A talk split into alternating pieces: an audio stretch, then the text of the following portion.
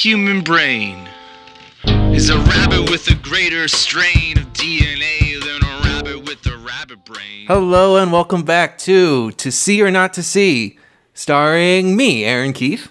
Me, Emily Dwarf. And I'm Michael Norris. And what do we got this week? This week, I'm going to talk to you about Little Shop of Horrors.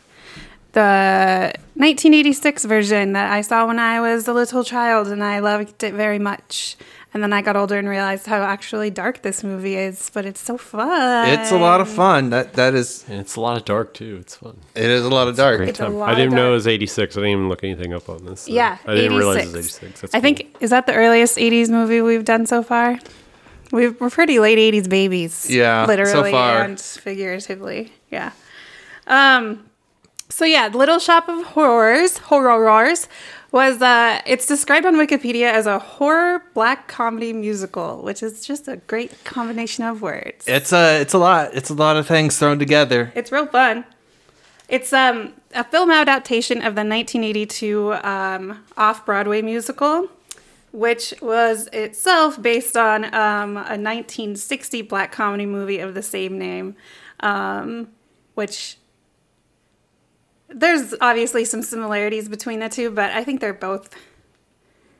Their stories are are interesting and different enough that if you want to get a feel for both of them, you have to watch both of them. Oh yeah, for sure. Yeah. I've never seen the original one either. I'd It's like on to, We should watch that Yeah, it's fun. sometime It's- coming up here. It's not a musical, but it's pretty it's pretty entertaining and weird. I'm not interested then. Oh It's yeah. got Jack Nicholson. it does have Jack- Oh, I didn't know that either. I don't know much about them. Um, this stuff. Anyway, well, it's about a plant that eats people.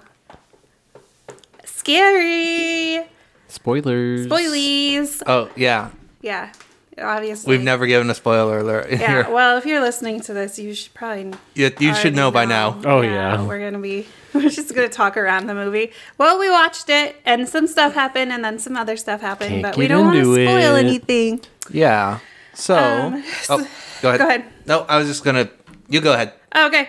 Um, it's directed by uh, Frank Oz, and the screenplay was by Howard Ashman, the um, writer of the screenplay for the uh, 1982 off Broadway musical. So they had him come in and write um, everything for the actual movie uh, Cool. version of the yeah the off Broadway musical, which I think uh, worked pretty well because.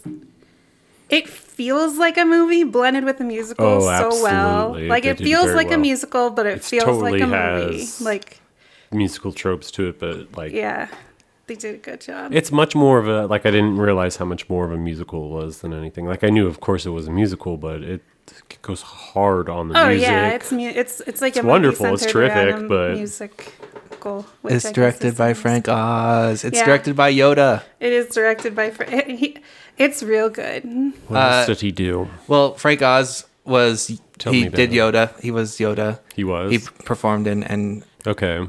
and he was Miss Piggy and he was he's basically like the second Oh most or second most famous Oh. puppeteer in America. yeah, Jim Henson. He's basically like Jim Henson's right hand Uh-huh. man for all the Muppet years and Yeah, and a lot of people who have worked directly with Jim Henson were actually in this there's too. so much love put into It put makes into so much the, sense. It, Oh yeah, I definitely mean, does. If you want the best We'll of the best, into that's kind of who you have to go to in regard to puppeteering. There's so much love put into it in this movie. They Yeah. did such a good job. I mean, he performed, yeah, Miss Piggy, Fozzie Bear, Animal, Sam Eagle, Cookie Monster, Bert, and Grover. And he worked in um, The Dark Crystal and all that good stuff too. Star Meth. Wars. It's pretty, yeah, meth is indeed the dark. It's the Dark Crystal. oh boy. Um, Little Shop of Horrors, the 1986 version that I'm talking about, was filmed um, in London on a completely reproduced set. They did that on purpose. They didn't want to film anything on location because they didn't want it to feel like realistic. They wanted it to feel fantastical and and it was pretty fantastical. It yeah, works. It works Yeah. really well, It and I works really think well. it lends like you feel like you're watching more of a stage It was show. well too. worth the effort. Yeah. It showed. 100%. Um, and since they had to use such a big set for Audrey, because she big old girl, and Audrey 2. Audrey 2. Audrey 2. He's he's just a little twig. he's a big old boy. Yeah. so they had to have a giant set, which made it difficult to heat properly. So when the actors would speak, they would have like the condensation coming from their mouths when they talked, which was a problem. So in a lot of scenes, they would have the actors keep ice in their mouths. So it wouldn't show up on screen when they spoke because their Oh, breath would no be hot cold. breath, so it wouldn't condense. Yeah. So I'm like, that would suck. It worked though. It worked. I didn't know that until I read about it. Yeah, it worked quite well. Um, so yeah, I love this movie. It's really fun, and I'm glad I got to watch it as an adult and kind of see it from a new perspective. So, um, So what was your what was your background with this movie? um, I guess I had just seen it occasionally whenever it would play on TV, but it was never like, you know, I didn't. I don't know that I actually sat down and watched it super well all the time from beginning to end. Like when it was on TV, it was always cut up. And you'd have to seek it out a little bit more in order to see it, you know, as it was meant to be seen. And definitely haven't, never saw the director's cut on TV, which we'll get more into. But Yeah, Michael, how about you? I know, like I've seen it when I was younger, but I might have to. Like, I'm gonna ask my mom honestly, because I feel like we saw it in some capacity, but I really I don't remember anything about it hardly, besides some plant parts. So it was fun watching it and really learning about it, because uh, I honestly is more going in fresh than anything. 'cause Yeah. I don't. I hardly remember any of it, so it was great. For me, this was like Emily said, a big staple of cable. Like it was on TBS a bunch. Um, and two years as a ago, Rick Moranis movie, yeah. they were always he was always on TV. Well, I, Rick Moranis is so important to our generation. I think we're we're gonna get into that. oh yeah, But as far as my history with this movie, I saw it like half dozen times on on TBS or something. Um, and again, it's just the the actual cut cut up for TV, which I don't know if they needed to cut much. no, I just mean you know when there's commercial breaks and recap Yeah. the time or whatever. Yeah. Um, but yeah, I didn't I didn't seek it out until two years ago It was the first time, and I was blown away by what I got. You're a big old musical boy. I remember you, like, I have this vague memory of you coming to me and saying something like, Wow, have you seen the original ending to Little Shop of Horrors? And I was like, Yeah. And you're like, It goes hard. I'm like, Yeah. Yeah. it Yeah. goes real hard. It- They It's a good predicted time. 9/11. It 100%. there it is. Yeah, boom. We're dropping truth bombs on the podcast. I think that's three out of five. Uh, yeah, I think so. oh God, but yeah, um, I'm not surprised that you like it a lot, Aaron. You're a big old musical boy. Yeah. you, you you're a sucker for a good. I'm a large old musical man. A large old musical man. I'm 32. Yay! I will be soon. But yeah, so uh, in preparation for this, I bought the Blu-ray because oh, I spent the last week going hard into this music, it's and so good. and then after that, I just had to have it. And the Blu-ray has both versions on it, and we're gonna talk about it. Yeah, Of course, And we watched are. them both. We watched them both more than once. They were. Yeah. They're great. They're And both like a fun. third of one Yeah, again. in the in the last in the last 24 hours, I've seen both the theatrical and the director's cut and the Roger Corman one from the 60s. Yeah. I want to see the 61. It's on It's- We're YouTube. Gonna watch it. Yeah, we're gonna watch it. Um, so yeah, I just have a lot of similarly to probably a lot of the movies that I'll be talking about on this podcast. I just have good nostalgic, warm feelings about this movie because it's a good time and it's even without this nostalgia though. I think it's it's pretty. It's- it holds up. Real It's nice. objectively uh, really good. Yeah. Yeah, no it- it no nostalgia here, and it was just great. yeah. So the movie starts off. We get um, this introductory text, kind of like all a la Star Wars, where it's just telling you that humanity is facing a threat to its very existence, um, presumably due to this, yeah, plant. But you don't know for sure yet. Um, so humanity is facing a threat to its very existence, and then we start up with the song. Um, Little Shop of Horror, the prologue song, sung by a Greek chorus of three women named Chiffon, Rhonda, and Crystal. They're kind of like the narrators of the movie. They're the fucking glue of They're this movie. fucking- Yeah, They're great. They put it all together. They're super amazing. fun. They have their all the actresses. Ha- that's their, their nobody's dubbed. That's their own singing voices, and they do a really good job.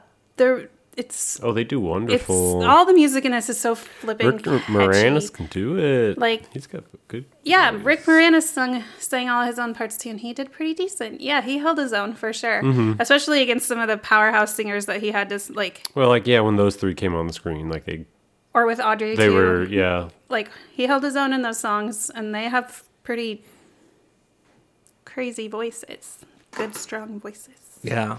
Yeah. Um, pro tip: find people who can sing for your musical. Uh, more at eleven. It did- it- yeah, it's good to have people that can sing, sing, in your freaking musical. Duh. No, Mamma Mia. Also, these three women are immaculately dressed at all times. Oh yeah, and they all match perfectly. Yeah, they're when they're very on the like screen, that's what you focus doo wop on. singer. Yeah. Yeah. and they're they're um introducing this basically just the setting. They're talking uh, walking through the this dingy dark al- you know dark alleyways, trash and dingy and gray and brown and yucky, and they're but they're you know happy and perky and singing and telling you all about what it's like downtown in this neighborhood and everything. Um, one thing that I really like about this scene is that it starts raining at one point and they don't get wet. Yeah. Um, No that was water intentional. They wanted he wanted to be them to be like fantastical. So I was wondering Oz- how they were doing that, like when Yeah. they were moving, like what the rig was. Yeah. you could tell like there was something over them that was keeping them dry. Yeah. So it's just neat to see them just not their little ruffle dresses just stay perfectly in their hair. There's some really fun transitions in this movie. Like the first thing is uh, during the prologue text, it's look it has a background of like a galaxy space Mm-hmm. looking thing, and then as soon as it goes into the movie, it's a puddle and it's Foreshadowing. and it's all yeah, it's all dingy and gross, Yeah. and it's it's there's a number of really fun transitions, Mm-hmm. and it just starts right away, and it's a good time. Yeah, it does a good job of like taking the most fun parts from musicals and the most fun parts from what like movie as a as a medium can give you, like with the cuts and stuff and the fades. It's a good time. Um, so we end up following these girls. They're singing. We're having a good time. We're bopping through um, town, and we end up getting to uh, Mushnik Flower Shop, where um, Mushnik himself, the shop owner, he's holding a newspaper, and it mentions a solar eclipse on it. Uh, Mushnik is played by Vincent Gardenia. He's great. He does a real good job. Um, in this role, he's kind of just He's a dick, but you kind of like He's him. d- yeah, he's. He, I don't know, like lighthearted dickishness, I guess. Yeah. Like he he don't mean it that hard, I and like he, it. He like takes Seymour into. yeah, like yeah, that's at the thing. So other things happen that I don't know. um, he I'm conflicted on his character actually. Like, Yeah. he's a dickish nice guy. One hundred percent. Um, so we end up uh, following the girls. They're still singing. Pan past Mushnik. Go pan through his shop. Go into the basement where we meet Seymour, who is played by Rick Moranis, who I love with every part of my being, and had a nerdy schoolgirl crush on him growing up, and he's great. I understand it way more from this movie.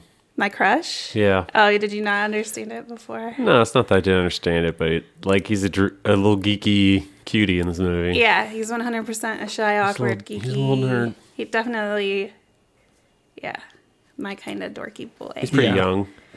Yeah, how old was he in this? I don't even know. It, it's funny because uh, he's just like for people our age or around our age, he's just this underdog in all these different movies, yeah, and everybody likes him. And uh, he he got assaulted in New York not long ago. not long ago at and all. if I and if I get the chance, I'm gonna I'm not gonna do anything, but I'm gonna want to. Yeah, what a butthead. Whoever did that. Well, we do know who did it.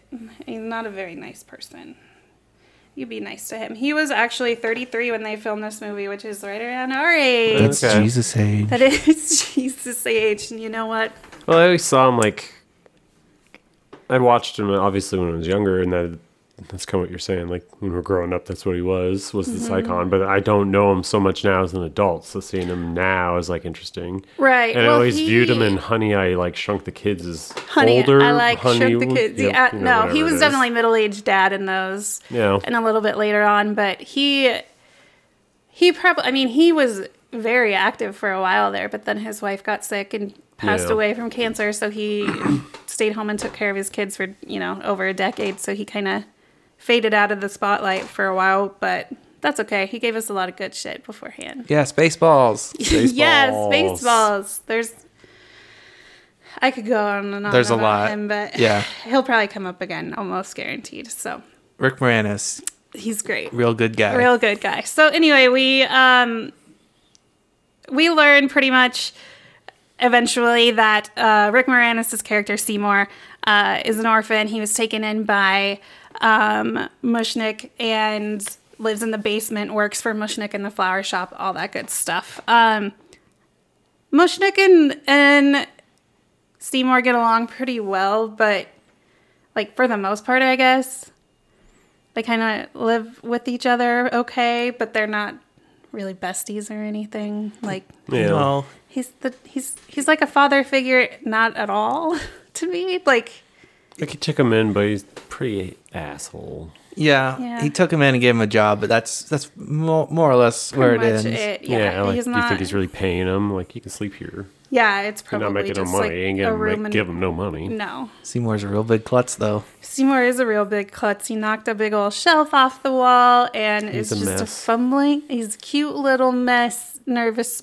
boy. What's his name? The the guy? Seymour. No, they were just talking about Oh, Mushnik. Mushnik. Mushnik. Mushnik says he, he's a mess, and he is. He is a mess. Yeah, he's a Is that a lyric? He says He's- I'm a mess, and I am slob. so, a slob. and he steps in I the like puddle. that. Yeah. Yeah, he's Yeah. sitting in the puddle. So yeah, uh, as with every musical, a lot of the the storytelling happens in the song, where where the characters are just like feeling. I think this. Here is story exposition. So it's fun. It's good time.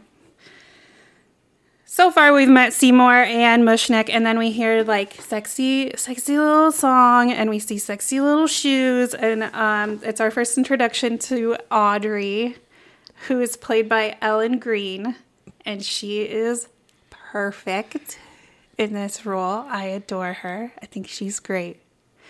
She's pump, little little blonde, little blonde wig and the bluest eyeshadow you ever seen.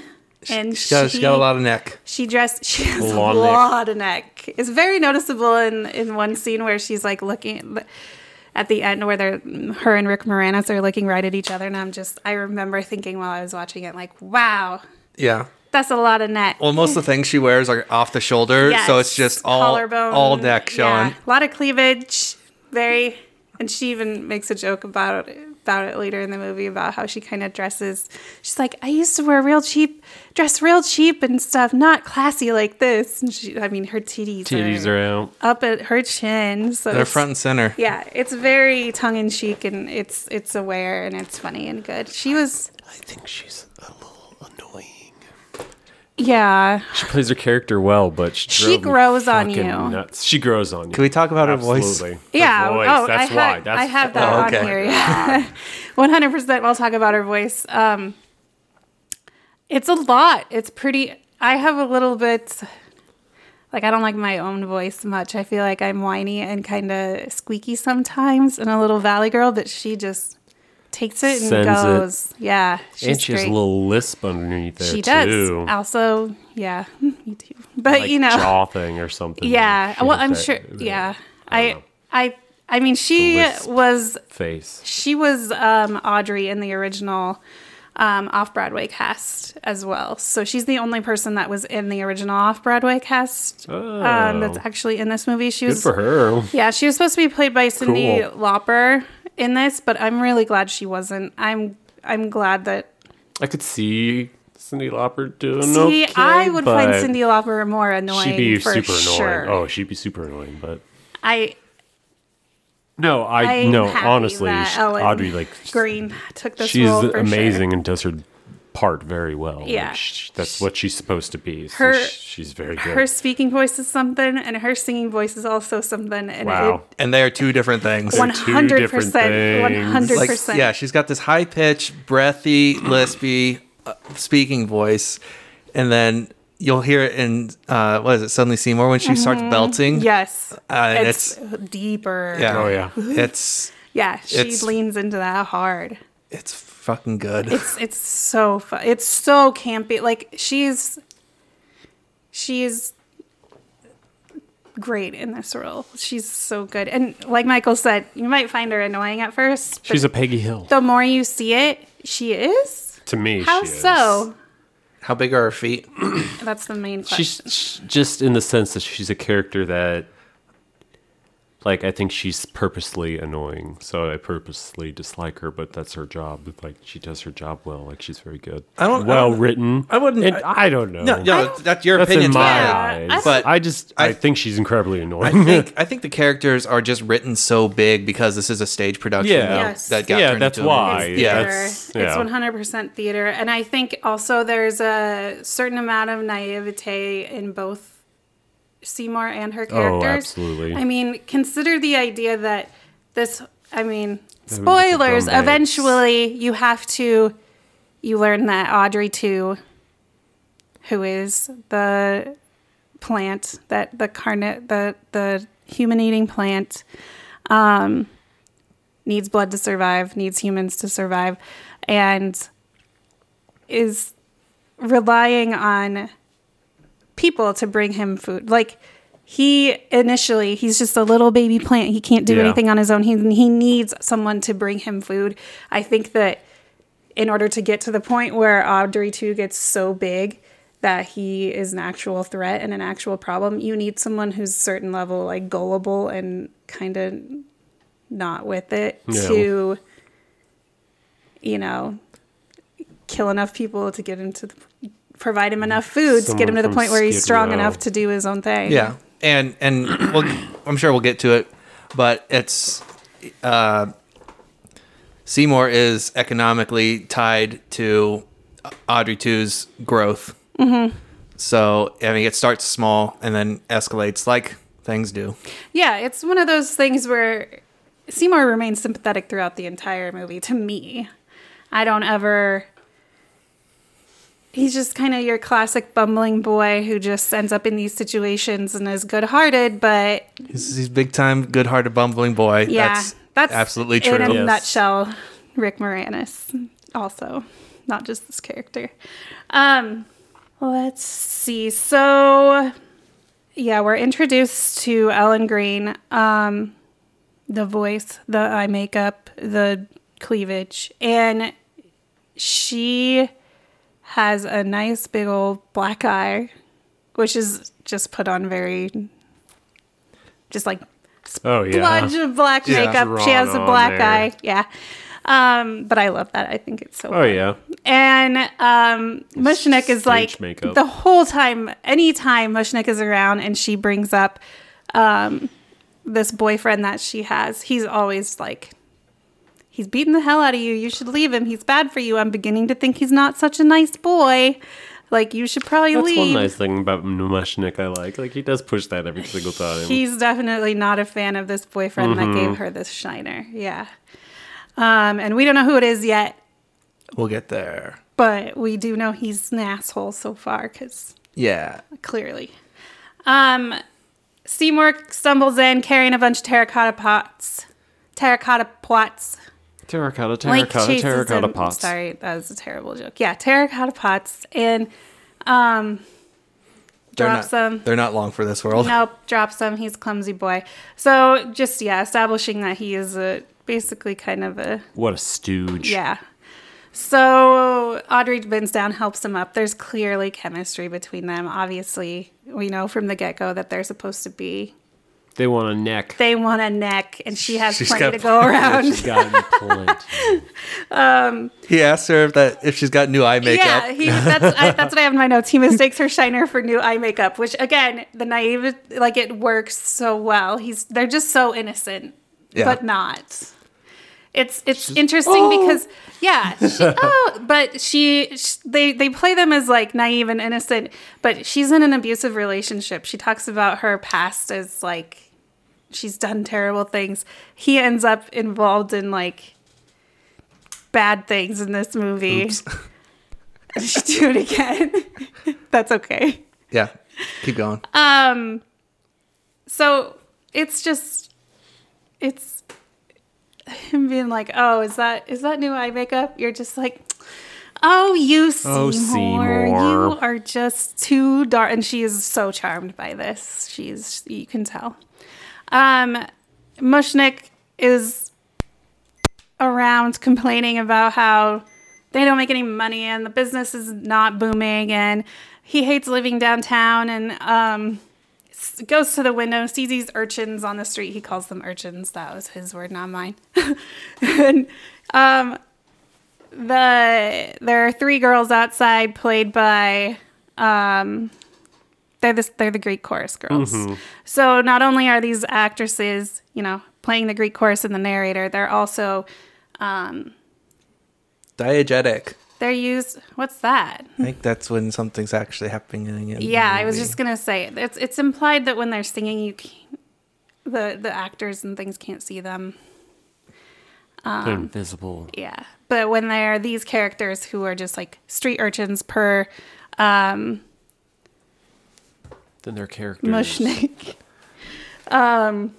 This is pretty much the only scene where they're actually in world characters. No, there's one where they talk to Audrey. Oh, okay. I Yeah, there's just not many. there's not many. But They yeah, they're really basically they're much. just they're just in this a couple scenes as um, just girls on the street, and They're um, canon to the lore. yeah they I don't know. yes no good that's good.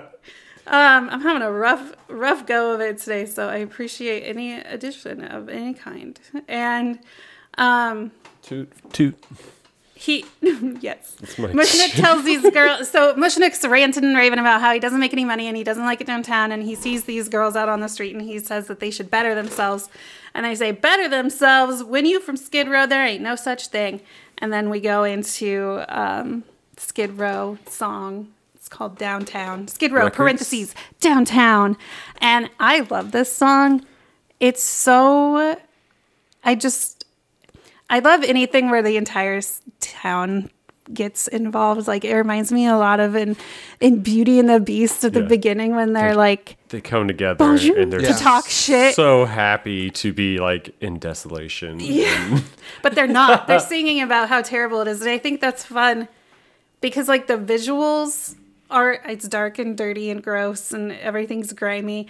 But the song itself is so catchy, but the lyrics are also so bummer. Yeah. Yeah. Like it's such a fun, good juxtaposition. There's one part in the song where uh, Seymour's walking down the alley and he's like gets to this gate and it's closed yeah, up. They're like zombies. And yeah, they climb up the fence like zombies. Mm-hmm.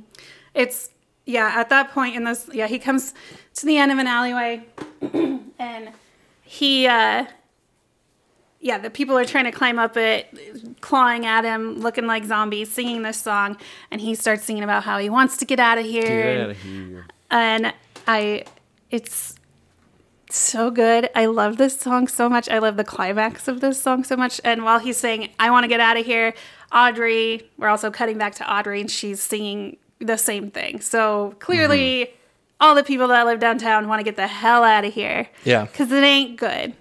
Um, I like in this one, um, he's singing the get out of here part, and then at one point, some guy bumps into him and he does get out of here. yeah. And he says it to him, and they do that multiple times, or they use the actual lyric of the song in the song, and they use it like in the real world, like in the Mm-hmm. beginning when the girls are singing. I know I wrote it down. They're singing like "Look out," and then the car out, cuts them look out, and they say "Look out, look Yeah. out, look out," and they're yelling at the car instead of saying like "Look out from the monster." They're Yeah. saying "Look out for the car." It's They do that like a couple times in there, and I just, just, watch think that's it. fun. I know I'm jumping the gun here, but you gotta watch it. It's so good.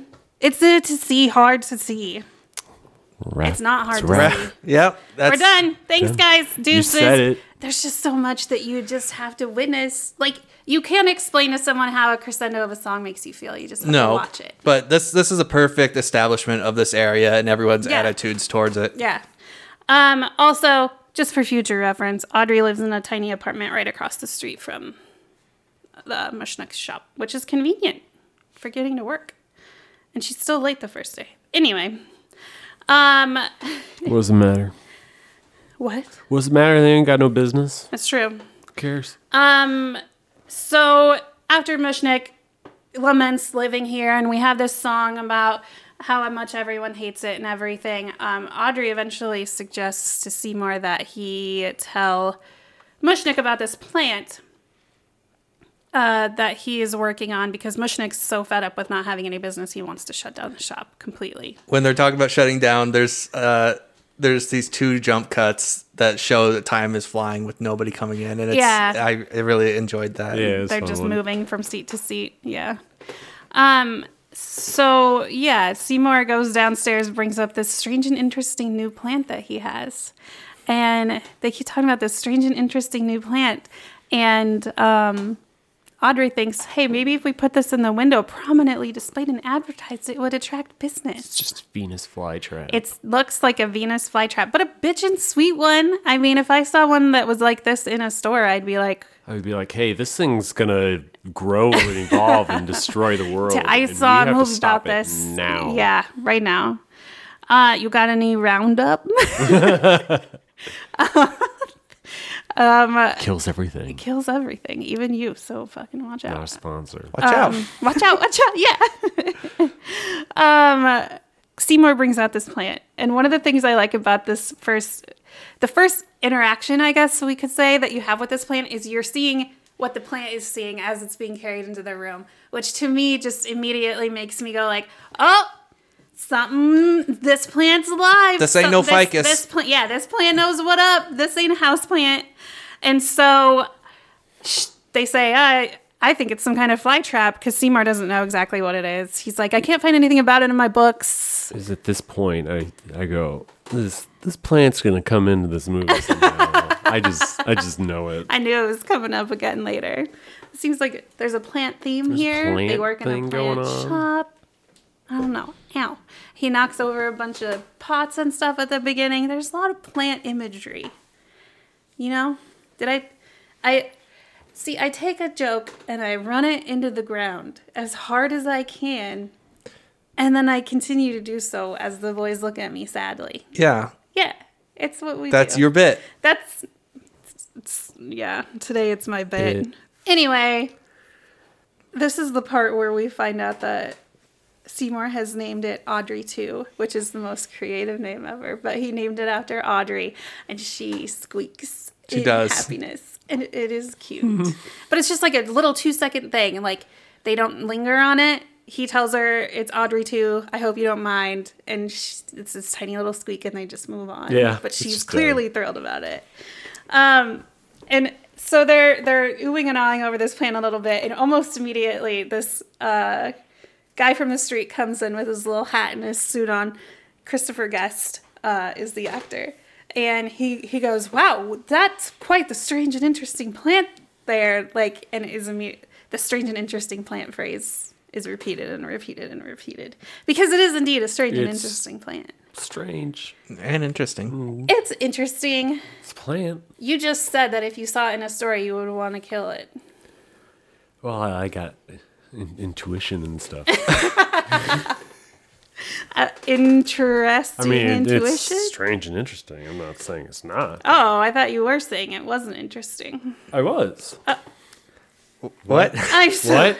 What a day. Let's start over. What a, yeah, plants? let's throw it all out and start over. Um, so we go into kind of this explanation by way of song. Uh, the, the song title is Da-Doo, which Yeah. I love. Da-Doo. It's so catchy. It'll get stuck in your head for sure. Um, the where the girls are beat the the Greek chorus of girls are just kind of in the background doing doo They're doo-wopping their asses off. doo-wopping hard.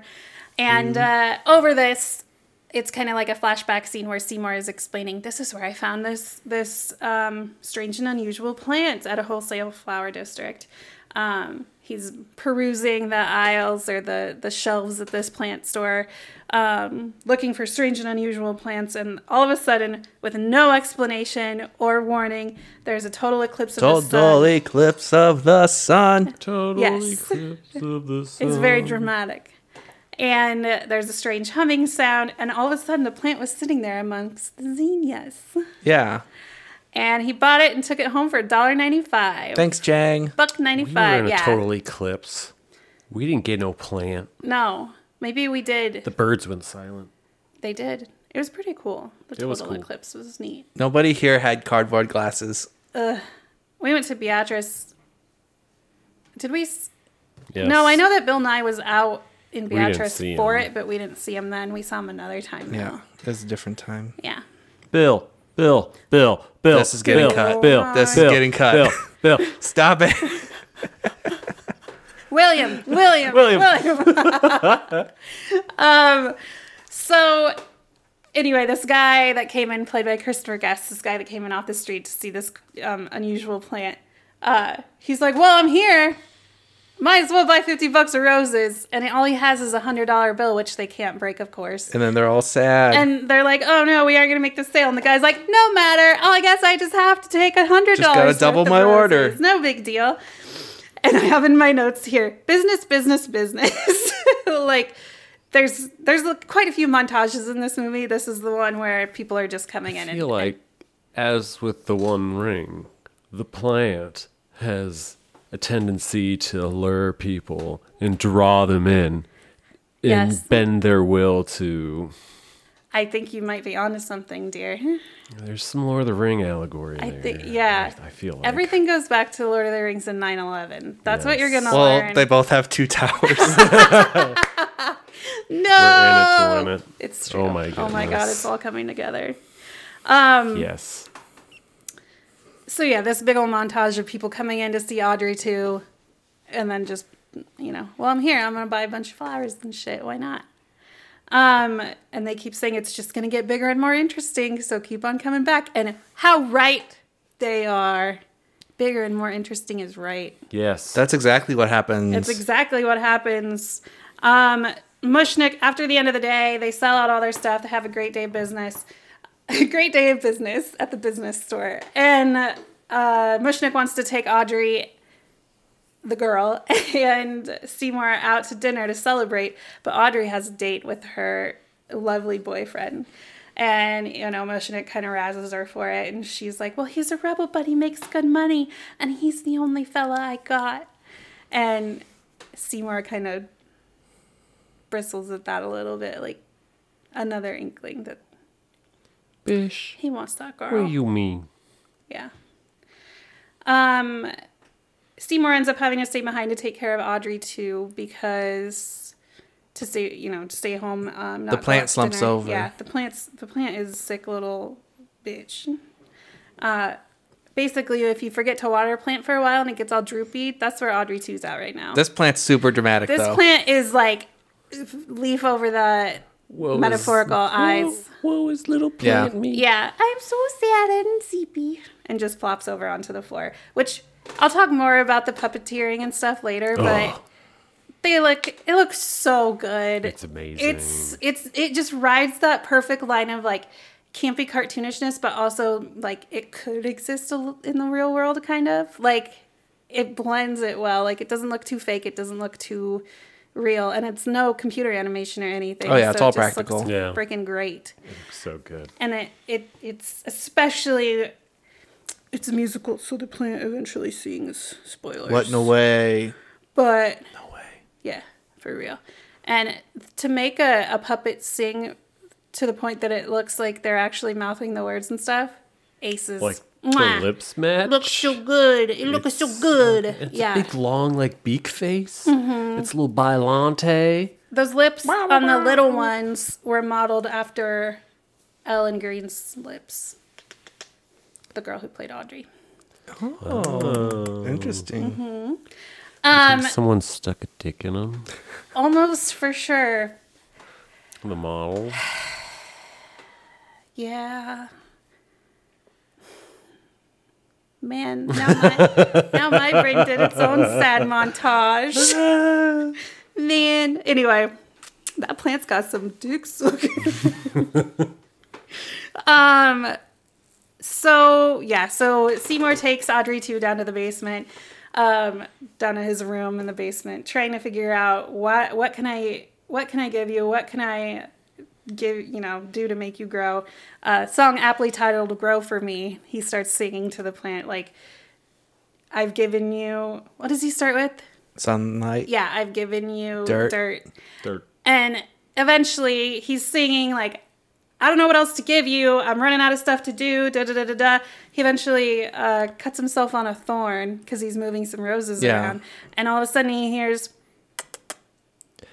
No, that- smoochy there's a there's a great there's a great sequence. He starts sucking on his Yeah. finger and he's making his own smoochy kisses. right, and then And then at one point he stops. Ellen Greene's lips on this plant Yeah. be going. This little baby plant starts making smoochy kisses. this plant is hungry and um i have a note yeah the mixing of the story here with the song is just so good where he's like the music cuts out for a little bit while he's realizing oh shit this plant wants my blood and he just eventually resigns himself to being like okay takes his finger and just starts squeezing it into this plant's little mouth and it is ravenous and just like chomps it Do you think it's real blood?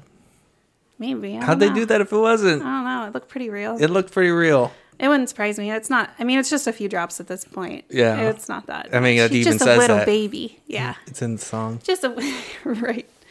Um, he uh, feeds the plant a few drops of blood, goes upstairs, and the last line is him kind of like slamming the door, and you hear his voice fade out, and he's saying, "Go for me." And he cut back to Audrey 2, and strains like she's like he's lifting a, a heavy weight of growth. And he grows a bunch all at once. Oh, Yeah. Pushes out that uh, that coffee can. he's in. Yeah. Breaks the Maxwell House coffee can the- and just gets I all love that sequence Yeah, it's when he grew and pushed out the can. But he like he's like yes. and hulks out and then he's just like done. Just chills until Seymour comes back, Took a poop. presumably. Yeah, basically took a poop of growing. Um what a weird sentence that I just That sounds like a D&D item. to poop of growing. it, yeah, or like a magic card. Um bag of holding poop of poop bag of holding poop. Um we cut to this radio show scene which is not one of my favorites. I love John Candy, but I this scene doesn't really do much for me to be honest. Yeah. It's kind of just like we got John Candy. Although John Candy was offered a larger part, but he specifically requested a smaller one, so that he he ended up playing the the radio show host Wil- Wink Winkle.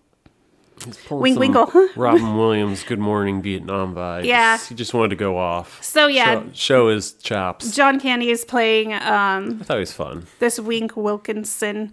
He's hosting a Weird World show on uh, the radio that Seymour brings Audrey Yeah, to. I forget the call letters, but it's Skid Row Radio. Skid Row Radio. Yep, S W S K I D. That's that's Good too many letters. So many letters. It's That's five. You, yeah, you only need four. you get four. well, you know. Um, there's a point in this waiting room where I don't know if this plant's like super horny. Yeah, yeah. Okay, I'll let you get. Oh no, it's just there. The Is the plant horny or is she on her period? I think she. Jesus Christ! I think she's oh. hungry. I think he's hungry. The plant. I think Audrey 2 is just hungry. Yeah. So Seymour and, say and Audrey this too whole are. movie would be fixed if Seymour was just a woman. And you could just feed the plant. It would have to be a monthly feeding, but there's plenty, plenty, plenty there. Can we go back to 9/11 jokes? How did? Why? Ugh. Why are we here right now? I don't. Movie solved. Wow. this is you did it. Wait, yeah. I mean. Oh God. Why am I? There's so many. Yeah. No. It could be solved. I guess. I did like the rest of this waiting room.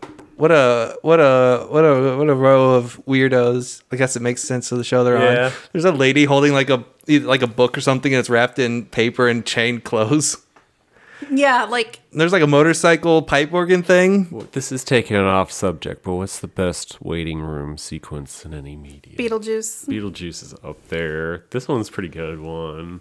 There's I don't know which one. There's one that I don't know if it's Ace Ventura or something. There's a bunch of animals. Oh yeah, one. probably.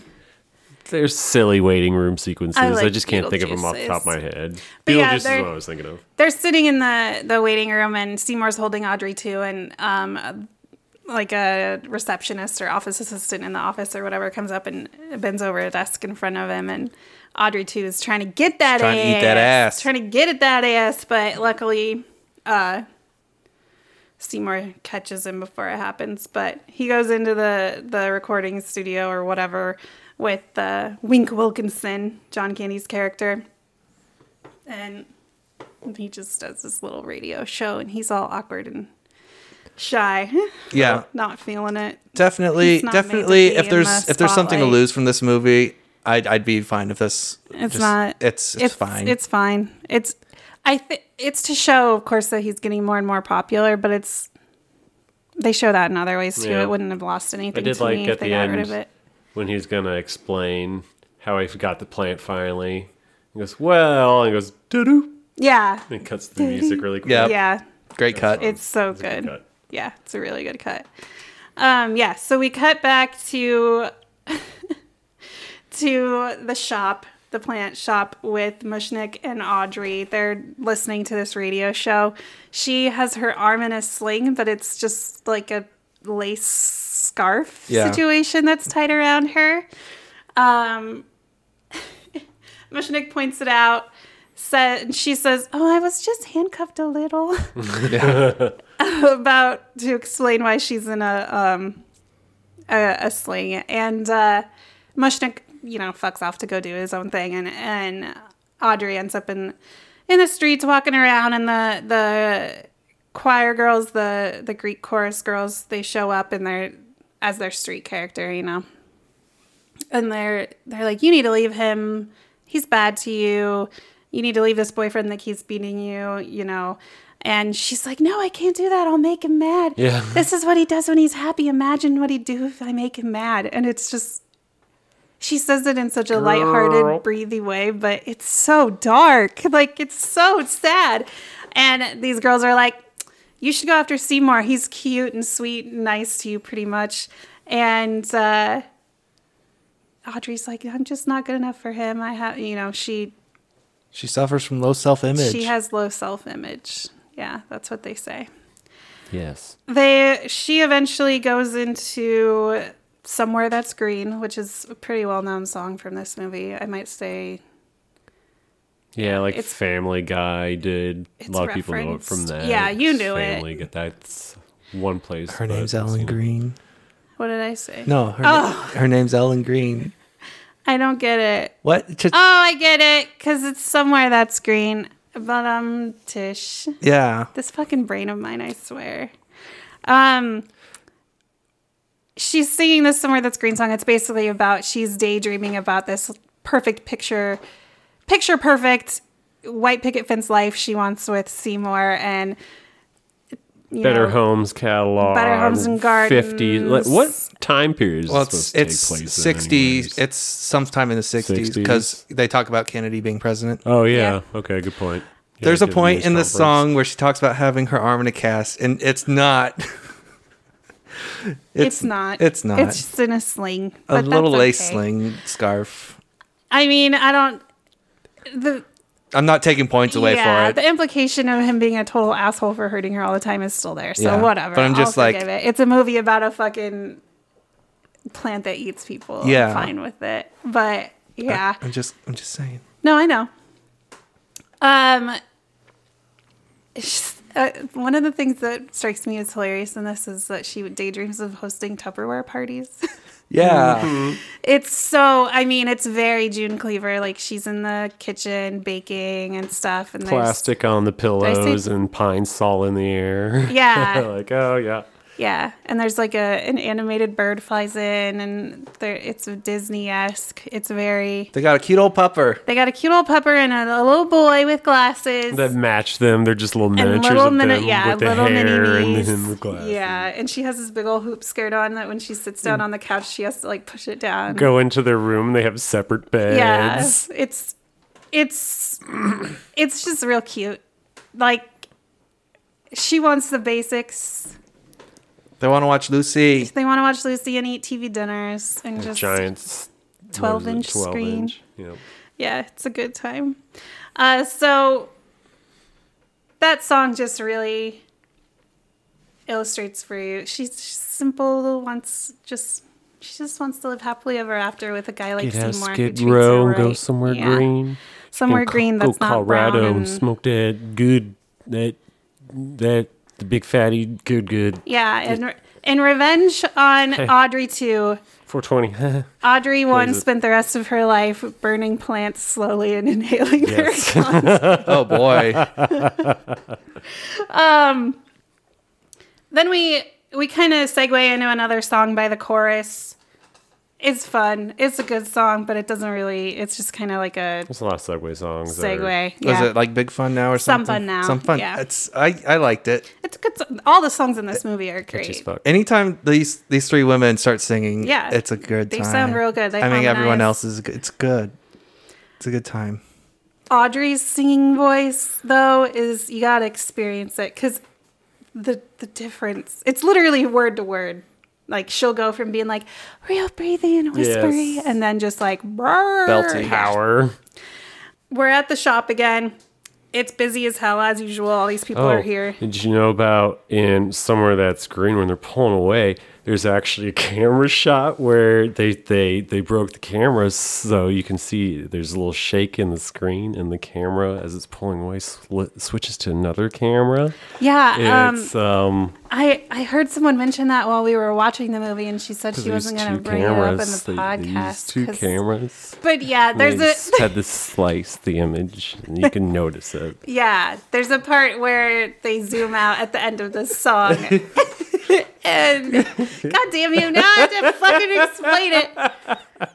Bas- there's just a part where they put a camera on two they put two cameras on two cranes in order to get the distance needed on a zoom out shot at the end of the song. And I wasn't gonna bring it up because it's dumb It's and pretty hard to, cool. It's hard to explain if you aren't it's watching cool rad it. engineer. Well, that's why that's why these people are gonna watch this after They're being gonna- inspired oh, by it. and they'll know. They'll be like, "Oh, there's where the camera broke to switch to the other camera Yes. on the crane." Yeah, and they'll be like, "Thank God that Michael It's Norris." information. It's content information. It's good. Yeah, thank God Emily Dorff told Michael Norris.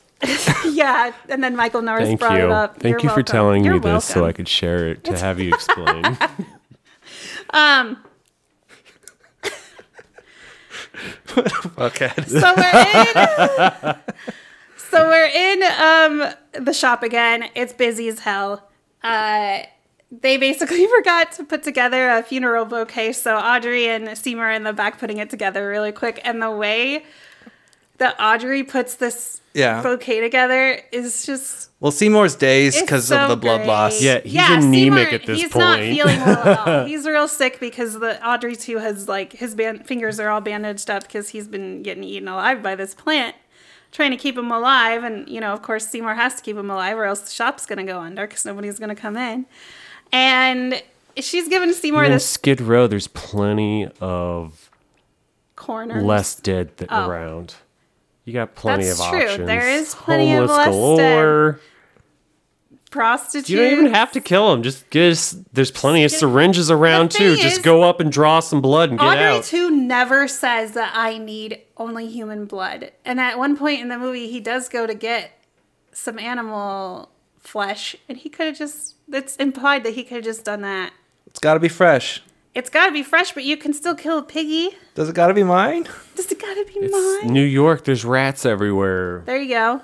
Ooh, I had a Throw dream 'em some last night. I had a dream last night that the gerbils got really big and then got lost within a bunch of rats, and we couldn't figure out who was who. And I woke up like, no, what if we took some rats Oh. home? Shout out to two little sweeties in the other room. Parsnip and rutabaga are little Our Little angels. We sure do love them. Anyway. Aaron. Okay. You're welcome. Well, yeah. I think this takes place in California though, Oh, you never mind. Skid Row is, is in California. Why did I think yeah, that was New York? because the end. because the end. Oh, that's, That's right. why. That's 'Cause 100% the end. You're right. why. Okay. Skid Row is California. Shit. I don't know. Skid Row shit. Records. Oh, yeah. Duh. I'm a dumbass. Anyway. No, we were talking about this arrangement, and so Seymour's like, Audrey, we need an emergency arrangement. Yeah. Oh, God. So they go back and she's, she decides to use lilies. And I think. Yeah. And she just takes like four or five lilies and throws them in a. What is it? A? Is it birthday? Is Yeah. it anniversary? He's like, Is funeral. Funeral.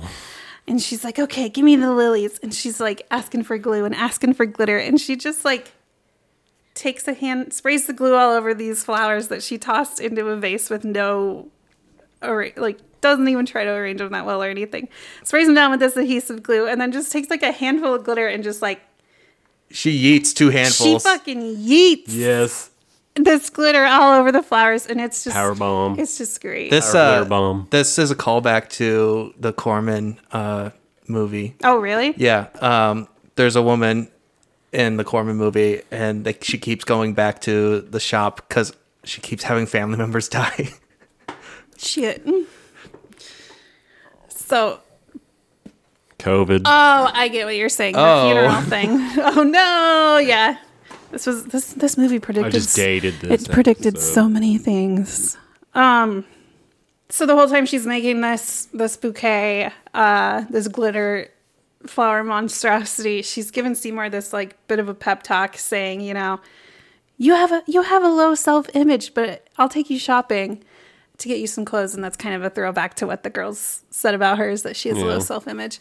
But she she can't take him shopping tonight because she has a, a date with her professional man.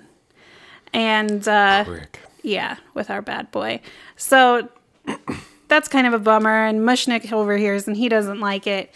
And he's like, What kind of professional wears a leather jacket and rides a motorcycle? Hard cut. And we hard cut to the professional that wears a leather jacket and rides a motorcycle. And this is Steve Martin as uh, Audrey's boyfriend, Orin Scrivello DDS.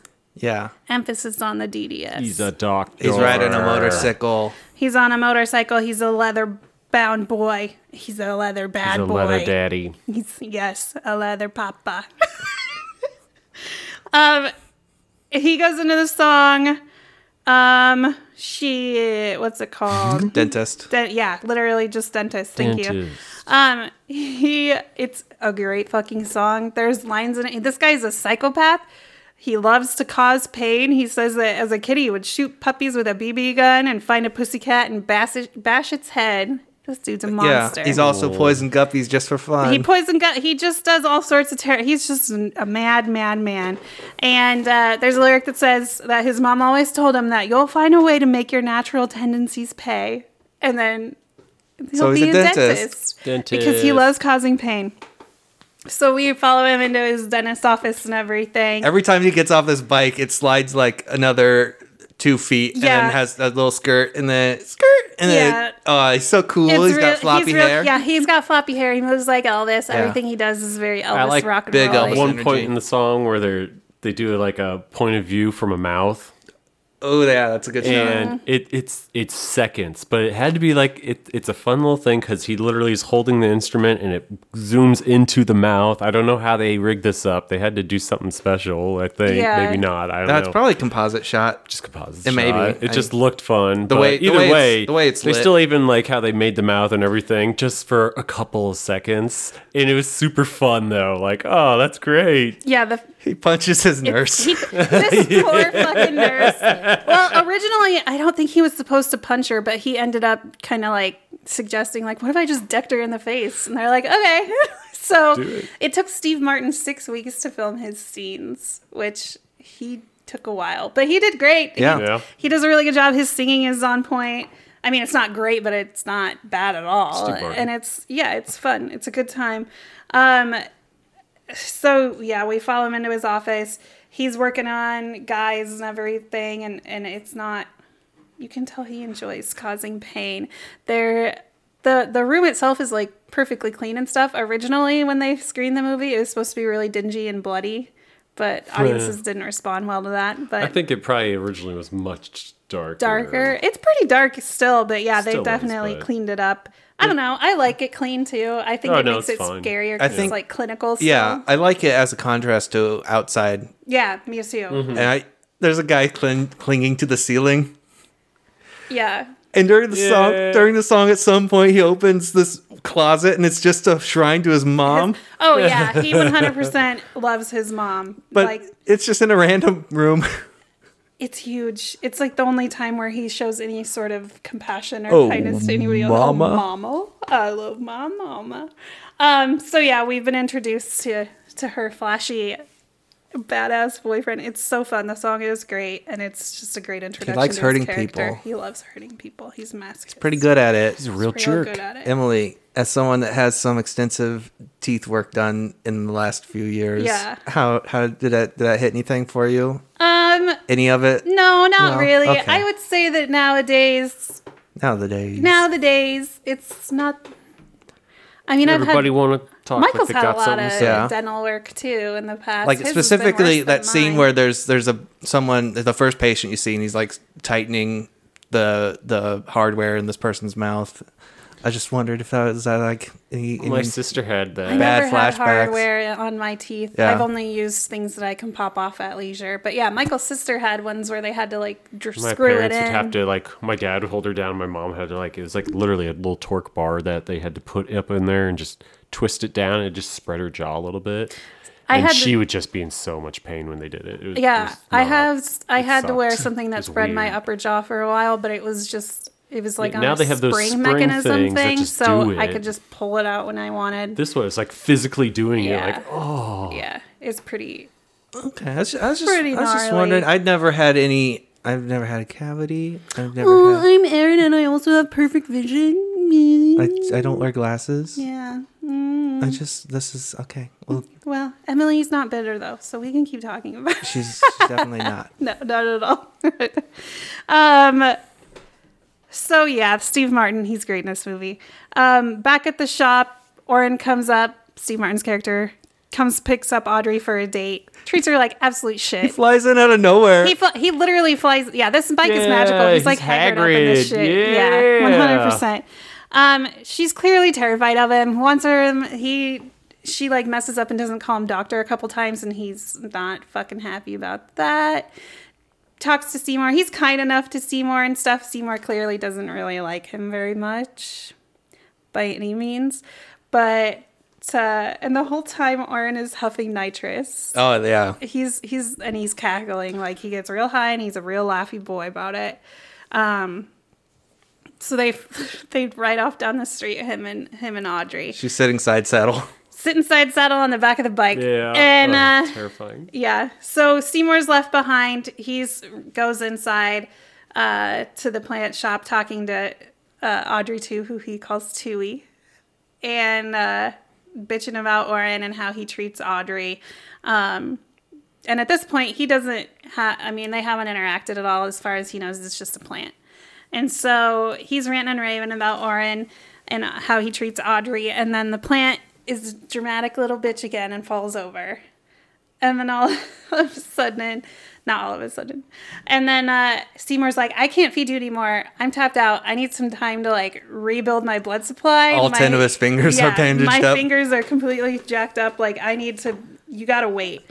And all of a sudden, Audrey 2 speaks her first words. His first words: "Feed me." Feed me, Seymour. There you go. Not yet. He doesn't say He Seymour, doesn't but just Seymour. feed It's Well, me. coming. he does after that, doesn't he? Well, I don't know. I don't know. I guess I do. Feed me. Well, he- there he He's just so says, weak and me." pathetic. Yeah. Yeah. He's very dramatic. And then to wake up. I don't. Keep going. Nothing. And Audrey 2 is voiced by Levi Stubbs, who's the lead singer of the R and B group The Four Tops, and he is um, his voice is so good. I'm unfamiliar with him outside of this movie. Same. But his performance is probably the single most important thing in this movie. It's so good. the it's so dynamic as a as an audio as a vocal performance and it gives life to this. Oh, 100%. There's no eyes or anything on this. And I feel like I talk about this a lot, but there this this plant feels very much a lot. I mean, Yeah. clearly it moves and talks, but it's still yeah, like you This said. is where the animatronics work come. his his the everything about it, puppeteering, yeah. His voice become really good. really gives the characterization to this plant cuz he's a sassy little fucking plant. Yeah. Sassy little big And he's boy. funky. He's Wit- real fucking funky and it, he just does a really good job. Yeah, I just think if this performance didn't land, then the movie wouldn't work. No, no. Well, Eddie Murphy was originally one like that was who they were gonna have do the voice, but I think that uh, I think that Levi did He did real good. I just can't picture anyone it's else. wonderful. Like his voice, that voice is iconic. Like the "Feed Me Seymour" line that he just did. Yeah, every people who haven't seen the movie or know about it know that line. Um, they go into the "Feed Me" song. It's pretty much how it goes. He Yeah. wants food. He's real hungry. Call Feed Me, Get It. He's real hungry. Give me some fucking bodies because I'm hungry. Um, and this song, Audrey 2, is basically like, Seymour, if you bring me food, I'll get you, I'll get you whatever you want. I- Yeah, he refers to himself as your genie. yeah, I can do whatever you want. And at first, Seymour is, he's like, no, I don't want to, you know, that's, that's, that's bad. That's killing people. I don't want to be any part of that. And Seymour, you know, doesn't want to do it. So Audrey 2 is eventually like, he's like, you didn't have nothing until you met me. It's my doing that you have all these riches and everything and blah, blah, blah. And so he's like, you don't, you sure you don't know anybody that deserves to die? And Seymour is like, He turns he turns them towards the towards the uh towards the window and you hear the motorcycle coming. Yeah, and you see Orin um, in the street, and they, uh, Orin and Audrey in the street, basically goes how you would expect it to, based on how she acts after their other dates. And it's, you know, they go inside to her apartment, and Seymour and Audrey, too, are watching as Orin slaps her across the face. Well, when he comes up, he's by himself and he's pissed off because she fell off the motorcycle. She's she's running up behind him and she's like, "I'm sorry, doctor. I'm sorry, Yeah, doctor." yeah. And this is my favorite part in the movie. The the the when Audrey 2 points Seymour out the window, and then they see this, and then he turns back, and then he's bought in. Um, but yeah, so they go into her apartment, and you just see like through the shadows on the window in silhouette that uh, Orin slaps her, and then that leads uh, Seymour to turn back to Audrey 2, and he's just sold on on the idea. Yeah, once he sees the Orin hits Audrey and he's like actually witnessed it this time and is reminded like, oh yeah, he beats the hell out of her. He's fucking pissed. He immediately freaks out and starts singing along with Audrey 2 and they keep repeating that he looks like the guy sure looks like plant food to me. Yeah, So Seymour's all in. He's he's ready to to get rid like he he's pissed. So So yeah, the fact this at this point when Audrey when you realize that Audrey 2 can talk, I feel like that's something that's not really ever like it goes from him realizing Audrey 2 can talk, a two second like, whoa, you can talk, and then he's just like totally Singing with like I'm killing. I'm killing for this talking plant. It's happening and it just goes so quickly. Yeah. And also Audrey is mobile to an extent he can move. You're talking plant. Let's sing Let's about it. fucking sing about it, and I'll also murder for you since you Yes. asked me the to. the acting in this scene for you know Rick Moranis to act opposite this plant is fucking crazy. Mm-hmm. It's really good, and also considering what they have to do to make the puppetry work. Hmm. So yeah, in order to to film the puppet to look like it's singing properly, they basically would film the puppet at a slow speed and then play it back normally so it would look like it was moving more naturally. So they would just slow the when they were filming the plant, they would slow it down to 12 to 16 frames per second and then speed it back up to the normal 24 frames per second.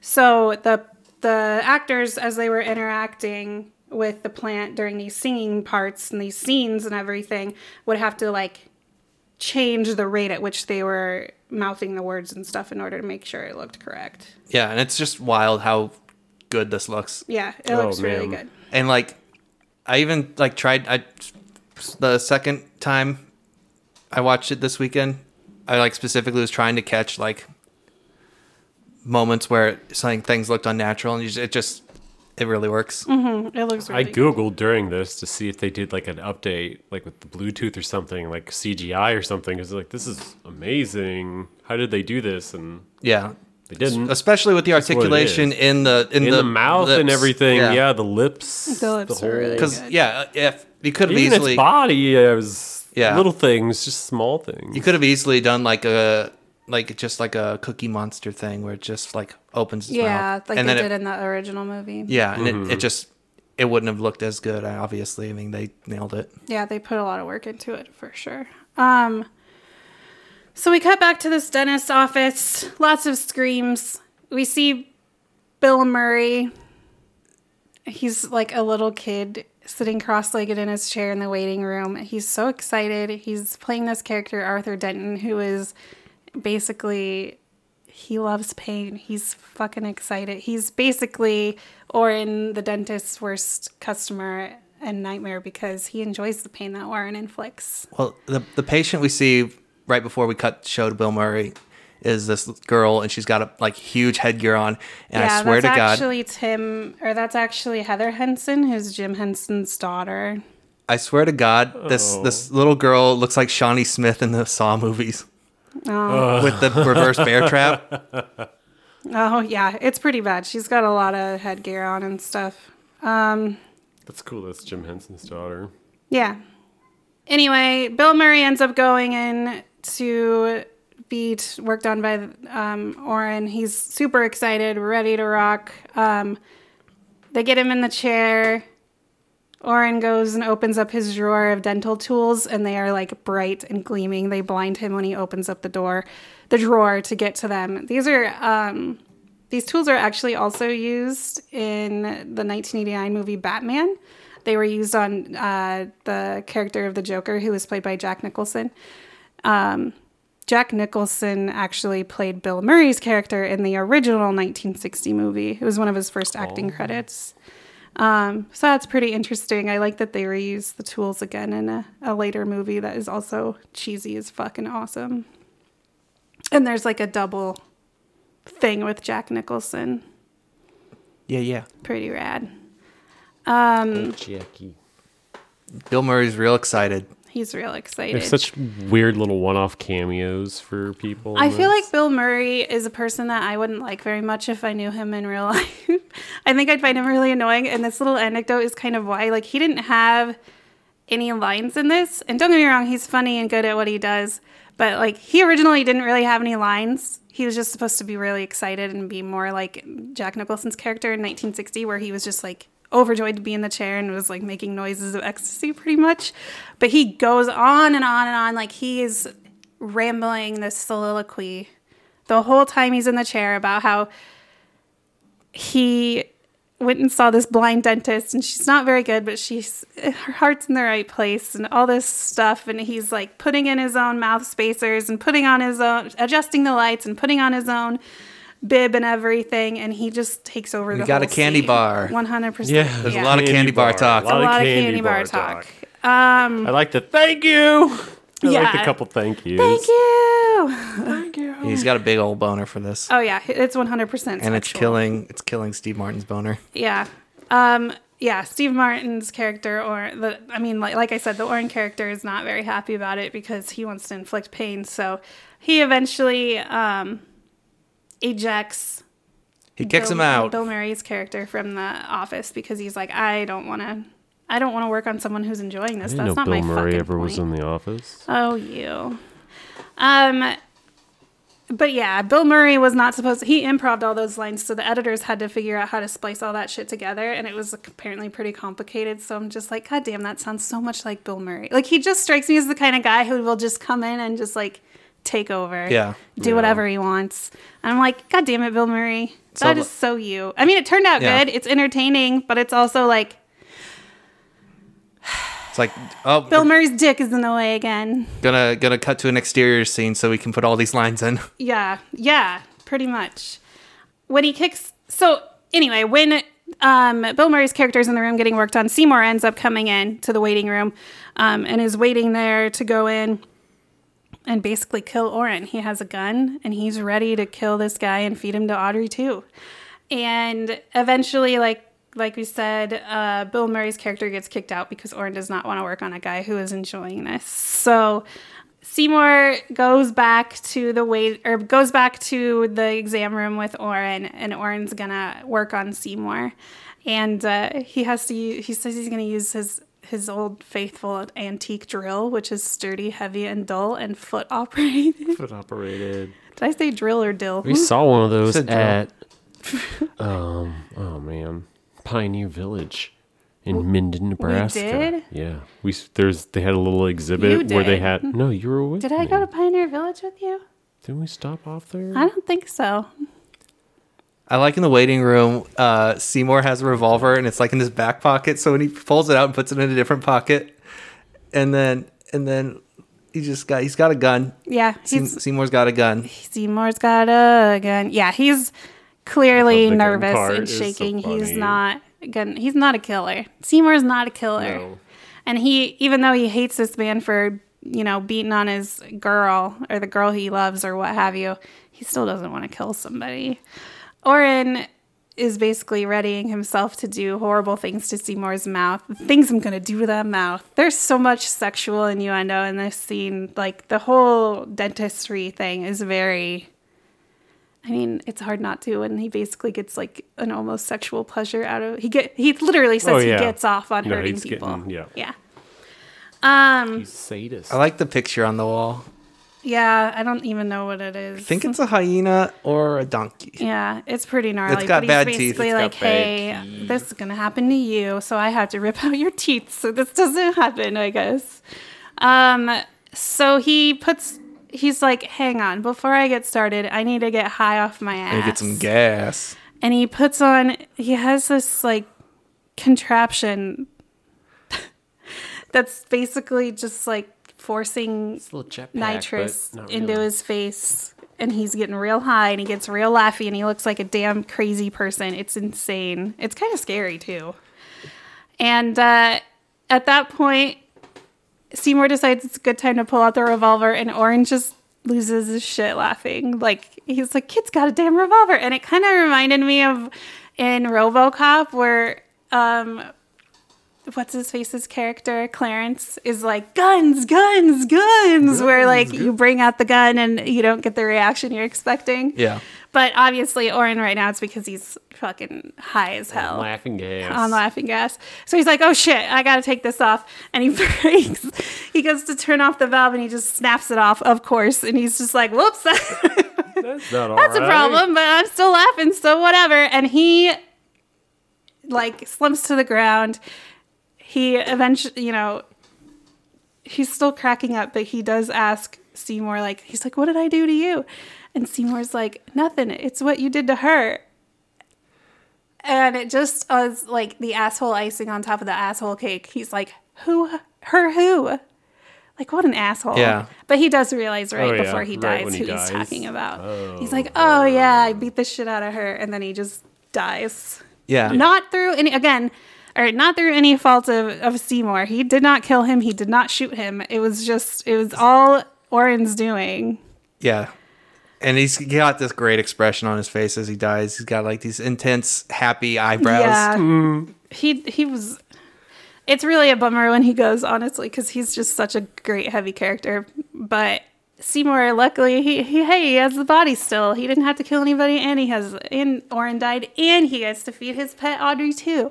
So, uh, back home, Get rid of evidence. Seymour, yeah, Seymour's. Well, he didn't do anything wrong. he could just fair, leave. It's true. But he he drags the body out, brings it home. He's You keep bumping it into theoretically trying to be inconspicuous, but he literally like it slides down the stairs and it's like thunk thunk thunk thunk thunk, loud as hell. Clearly, a body wrapped in cloth on the street, like. And when he hits the ground, he like thuds down the stairs, and at the end, a little dentist tool like pops off of his body. Yeah, it's a little mirror. it's just so fun. It's just so it's he's like so thoroughly a dentist that pieces of dentistry are popping off of his body. Um so he Seymour Audrey 2 wants wants bite-sized pieces because he's a spoiled little bitch. So Seymour cuts up the body and Mushnik sees what he's doing unbeknownst to to Seymour. Seymour's real bad at this. Seymour is There's like not a- doing well. It's literally like a foot and a half wide blood stain well, there's also that he leaves. while while he's chopping this body up, there's just a huge shadow cast oh, on yeah. the wall I was outside. just doing this. in That's why middle Mushnik catches him. Yeah. So he's like thudding this body down the stairs, blowing up what he's doing so everyone can see it. Um, but anyway, yeah. So Mushnik sees that, you know, and from Mushnik's perspective, it looks like he straight up killed him from the, you know, from, the beginning. from It's the not like you're, Yeah. it's not like you're trying to get rid of a body as much as you're just straight up murdering this dude. So after um Seymour feeds Audrey 2. We see him in his room and he's in his chair and he's freaking out. He's like tapping his feet, obviously wide awake and you know not doing well, stressed out about all this shit that he's been caught up in. Um, and he overhears the cops outside. They're talking to Audrey, and uh, so Seymour gets dressed really quick, goes outside to talk to Audrey, and she basically is like, "Yeah, no, the cops are looking for Orin, and um, they they suspect it's foul play." And Seymour's like, "Well, would it really be so bad if something did actually happen to him?" And eventually, she's like, "You know, yeah." no, it wouldn't. I agree. It wouldn't be that bad. He's he's not. He's He's a he's a bad boy. He's fuck Adam. But I feel like she basically feels guilty for saying that because she feels like it's her fault if something happened to him because she wished it to happen. Um, and not not to mention all the money I'd save on Epsom salts and Ace bandages. Great line. Yes. Oh God, it's so so dark and so fun. Like she, but she just delivers such a dark line in such a like lighthearted, sweet little innocent, Innocent little way, way, that yes. it's just you're like, oh honey, stop. But um, Seymour's like, hey girl, he's like making his move, you know. But it's it's sweet. He's not being slimy about it, but he's totally like getting in there He's shooting a shot. he's shooting that shot and he's like there's lots of nice guys that would want to be with you and this is you know more of her being like oh i was a cheap cheap i dressed cheap back in the day and I was a whore. i lived i lived a terrible life yeah and she says um you know where i met Orin? in the gutter and the gutter is actually a club that they met in but it's just in the gutter oh it's so perfect she's so great and then just the play on words with it being a, in the gutter is a club. I just love it. And then they go into uh, suddenly Su- Susan. I mean, suddenly Seymour. Suddenly, Susan. The Yes. set for this number is immaculate. It's huge. it's real giant. big. Yeah, it's it what the it's very epic song. It's it's a very epic, very epic song. They they're like in a bunch of balconies and stuff. The girls are singing uh, the Greek chorus. They're on another balcony and providing backup. This is um, uh, Ellen Greene's. I feel like her chance to really belt out, Oh, Yeah. Man. And she's and She goes the way hard. that she says. I love when she says Seymour because she'll be like. Suddenly, Seymour. yeah, but It's- she'll say she like do it? Seymour. Seymour. like she does she's not even pronouncing the words properly and it is so fucking good i love it it's so cheesy and campy and so over the top it's She's so powerhouse. She good yeah and they belts. so base this is the song where they're he's like suddenly seymour i'm next to you you don't have to live this fake life anymore suddenly seymour is here and he's going to provide you sweet understanding so this is basically them confessing their love to each other and now they're together a lot of neck. a lot of fucking neck right before they neck. They share this hugely passionate kiss. Like it's a pretty hot and heavy kiss, girls and boys. It's the end. They live together forever. The plant dies. Plant goes That's back it. to We're Uranus. done. They're happy.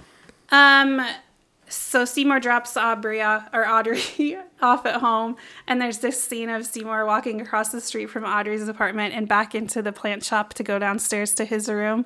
And Audrey 2 is there, and he just silently opens the door for him, and then opens the door for him to go downstairs. And Seymour's just like walking through dazedly. Yeah, he's on cloud nine. He's Yes. having a great time, and Audrey just like opens the door. You know, for for a fucking um spoilers, I guess, but for a fucking alien plant from outer space, Audrey 2 sure does fucking understand the human condition pretty goddamn well. like, They made it here. They have to be able to. I guess, things yeah, that's fair. He 100% like he he opens the doors and everything to let What, what do you think? to let Seymour I mean, downstairs, they and run he's our just government. true. He's just chuckling to himself and Yeah. just like. This bitch is head over heels in love with Yeah. her, and I'm gonna use this to my advantage. I like how the plant is just upright and just like so in control. Just like opens one door. Mm-hmm. Yeah. He strolls through. He uses the another door. vines. Yeah, as fingers. Do it for the vine. Do it for the vines. Um, vine energy. so it sucks because you want to like Seymour's like goes downstairs and was ready to presumably bask in this glorious night that he had with Audrey. But then Mushnik shows up and he's like, Bitch, I saw, I know what you did last. The other day. You care. He's like, I saw you murder. Like, I knew you wanted to be with Audrey, but I didn't know you'd straight up murder her boyfriend to get to her. And uh, while uh, Mushnik is basically yelling at, at Seymour and being like, I know what you did. I know what you did. Seymour can hear um, Audrey, too, start singing uh, the song Supper Time, where Audrey's basically saying, He knows and he's going to ruin everything that you have with Audrey right now, and you need to get rid of him. And guess how you can get rid of him? I'm fucking hungry. Yeah. Give me some food so you don't have to worry about it. And I swear on all my spores, when he's gone, the world will be yours. I thought supper time was summertime. Supper time and the living is I was like, what? What are they saying? And Summertime. Mushnik's got a gun. Yeah, summertime. I know what you did last summer. It's all coming together. yeah. Wait. Yeah. Uh huh. Yes. Uh huh. Indeed. Um, gun. there's one point where Mushnik they they end up against um the door and Mushnik's like we don't have to go to the police. If you give me this plant and you leave town for just a short 30 or 40 years and let me have all the riches associated with having this plant, um, we can pretend it never happened. want this plant? We can pretend it never happened. Are you here representing the science community, Michael? Science be like, hey, can we look at this plant? Wouldn't I the think that. governments come and be like, hey, what's this plant? Basically, isn't I feel like it would be immediately an invasive species. I don't think it would get off the ground at all. They'd probably be like, I mean, it's like the ultimate invasive invasive species. Yeah. One bullet point in my notes: Audrey 2 eats Mushnik. That happens. that happens. Yes. So eventually, um, Seymour and Mushnik are distracted having this intense conversation, and through no fault of Seymour, uh, Mushnik basically falls into Audrey's two's mouth and is eaten, and not a problem anymore. He glared into it. He, He- looked into the mouth, going, "What's going What on?" are you here?" doing? Yeah, He ate his face off. I hate it. well, real all of them. But I guess All he started with the Yes, face. Yeah. It starts with the face. The feet were the last bit. So then we go into another montage. Uh, the Greek chorus is singing "The meek shall inherit." the earth. It's yeah, it's kind of just Seymour inheriting the shop because Mushnik's not around to run it anymore. Um, you know, doing all these magazine covers and news interviews and business deals and everything. And eventually he gets super fucking overwhelmed by it all. And they're filming a he's he's got his own show called Seymour's Gardening Suddenly- Tips. So suddenly sh- Susan Seymour. Prequel too. the prequel too. Someday. Um, Suddenly Susan. So, and he he's so they're they're in the shop filming this uh, Seymour's gardening tips, and he has somewhat of a breakdown because he's just overwhelmed by all this attention and scrutiny, not really scrutiny, but attention and um, activity and stuff, and still kind of like grappling with the knowledge that he kind of has the blood of two people on his hands, in a way. Um, Why did God give me this plant? Exactly. I am cursed. So he um he flips out,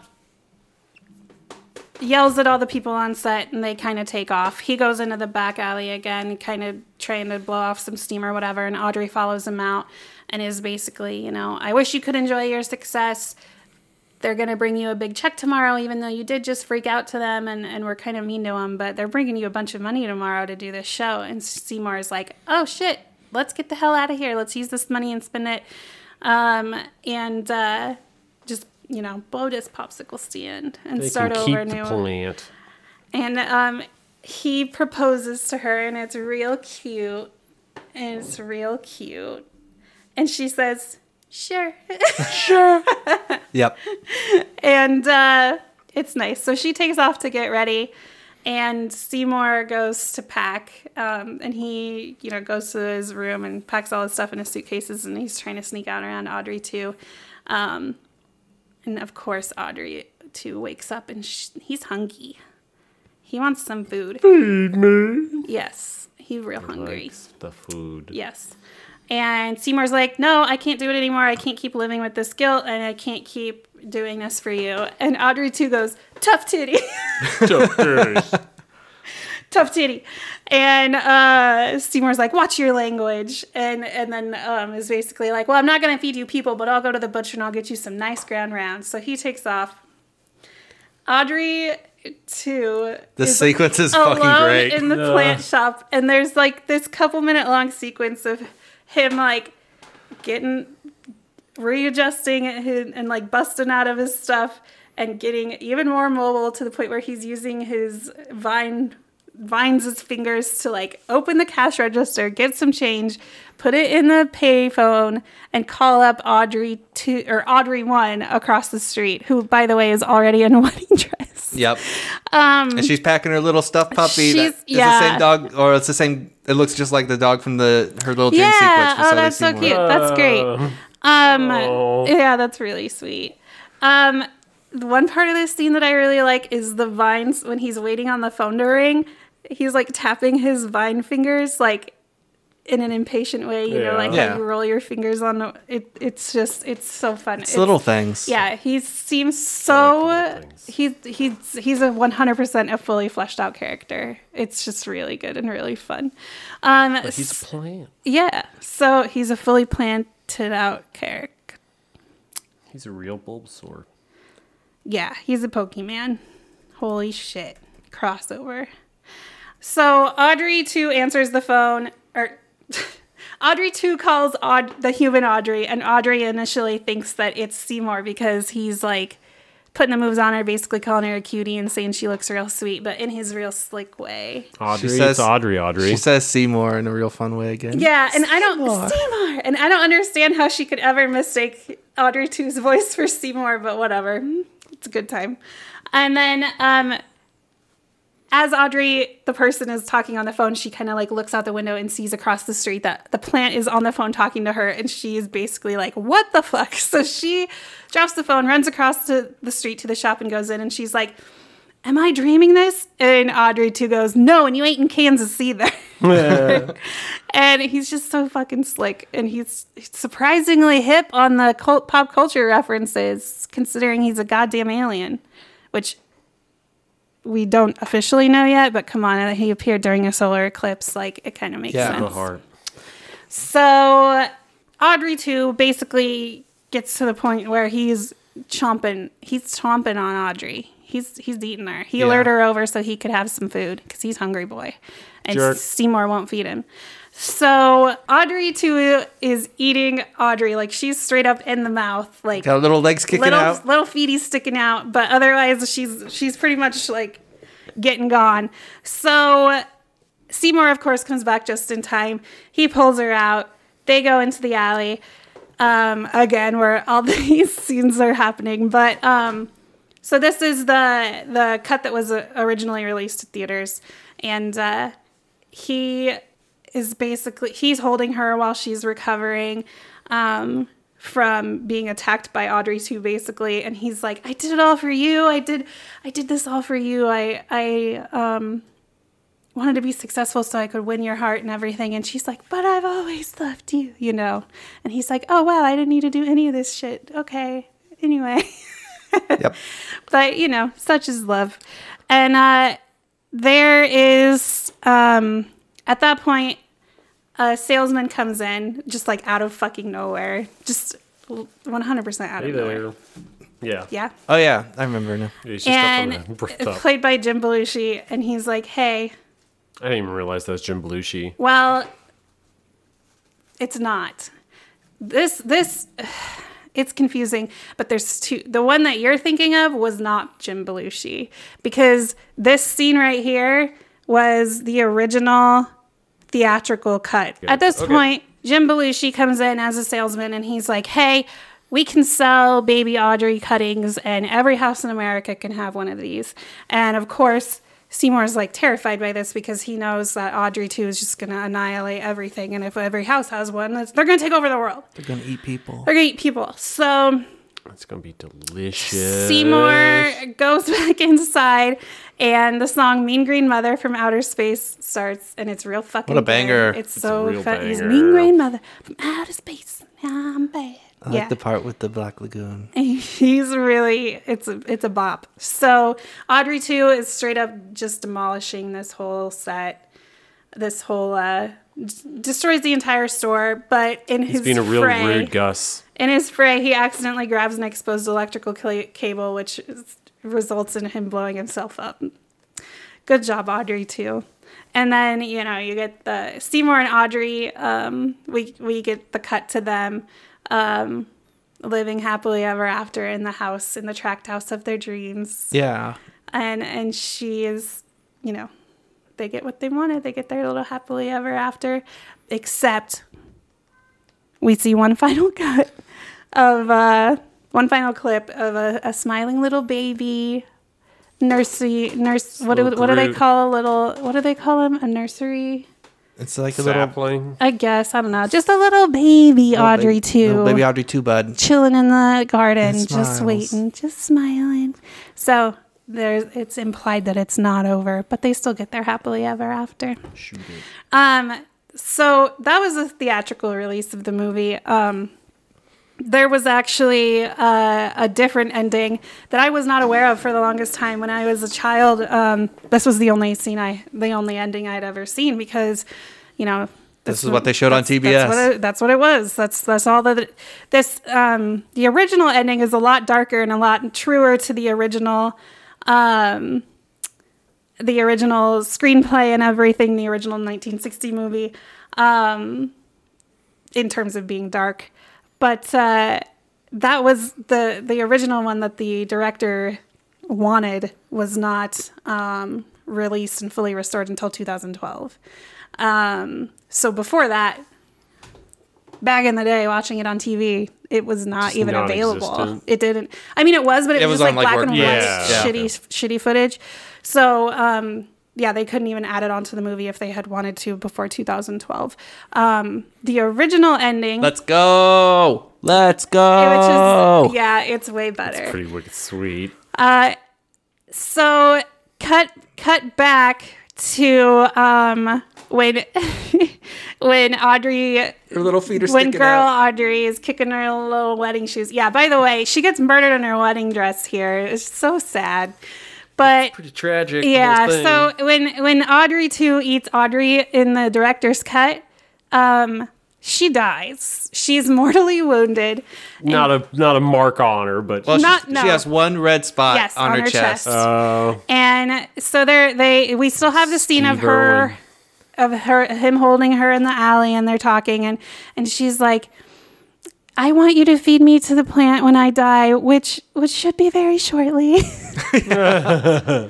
um, because she wants to be a part of the plant and help him be successful still. So she's like, you know, feed me to the plant so um, when I die, uh, I can still live on through this plant and do something good for you.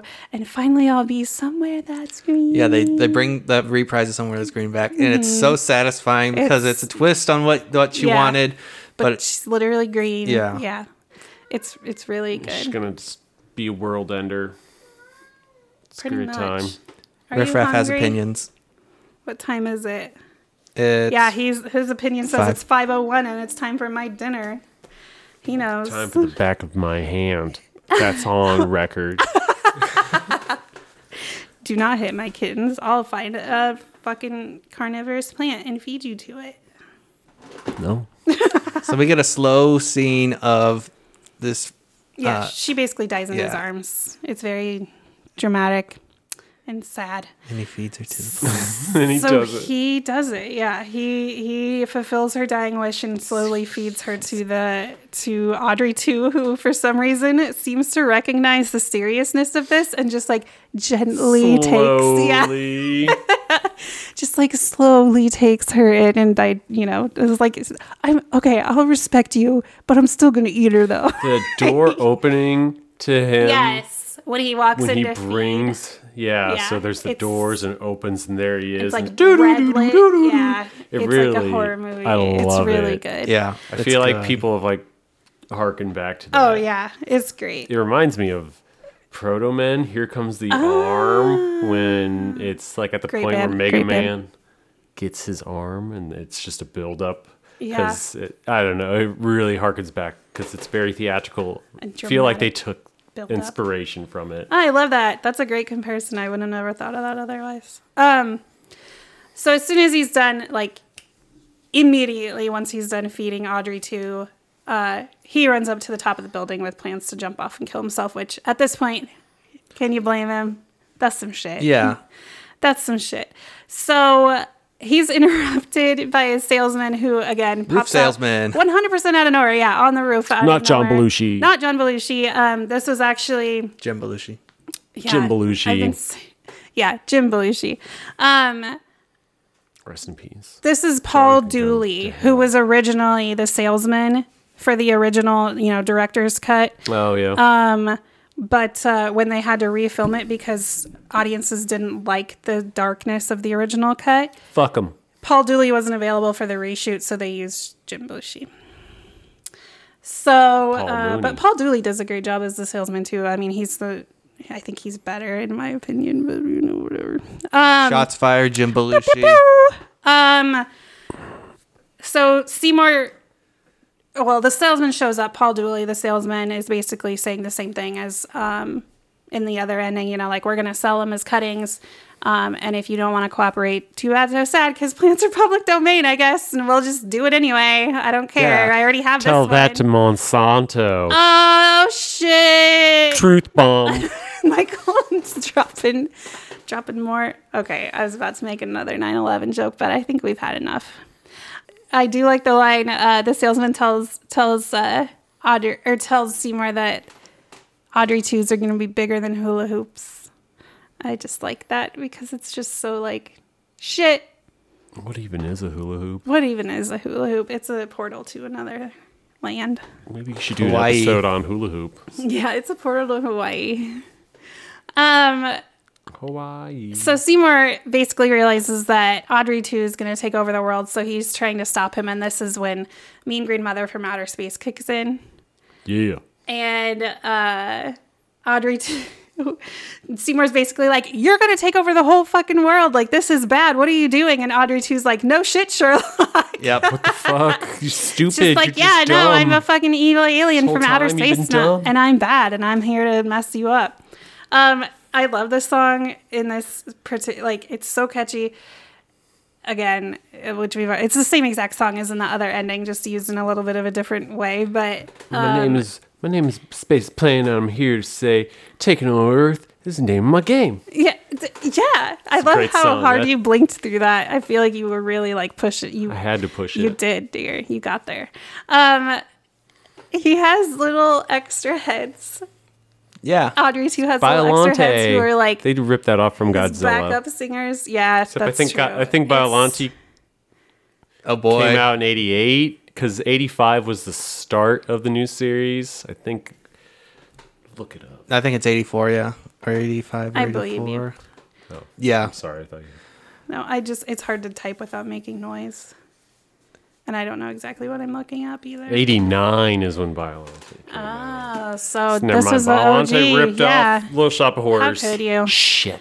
Um, so he's singing, Audrey 2 singing, I'm a mean green mother. And the whole time, you know, Seymour is trying to do what he can against Audrey 2. It's not working out very Yeah, well. Yeah, he's shooting him, and that's just ricocheting off of him. He's indestructible, It's basically. not doing, it's not doing shit. So Audrey 2 eventually. Invulnerable watermelon. Yeah, yeah, pretty much. Um, destroys the whole shop. Seymour gets stuck under the rubble. He pulls Seymour out of the rubble and eats him alive. Again, a really slow Yeah. pulling him into the mouth. dramatic. He's playing him with his alive. food. Yeah. And uh, it's almost like Audrey 2 knows that he has an audience for all this, and so he's just like showing off. He spits He's a out the real glasses. thespian. Why you? take yeah, he spits out the glasses, and they're cracked, and that's like it's shitty because now both Seymour and Audrey are gone.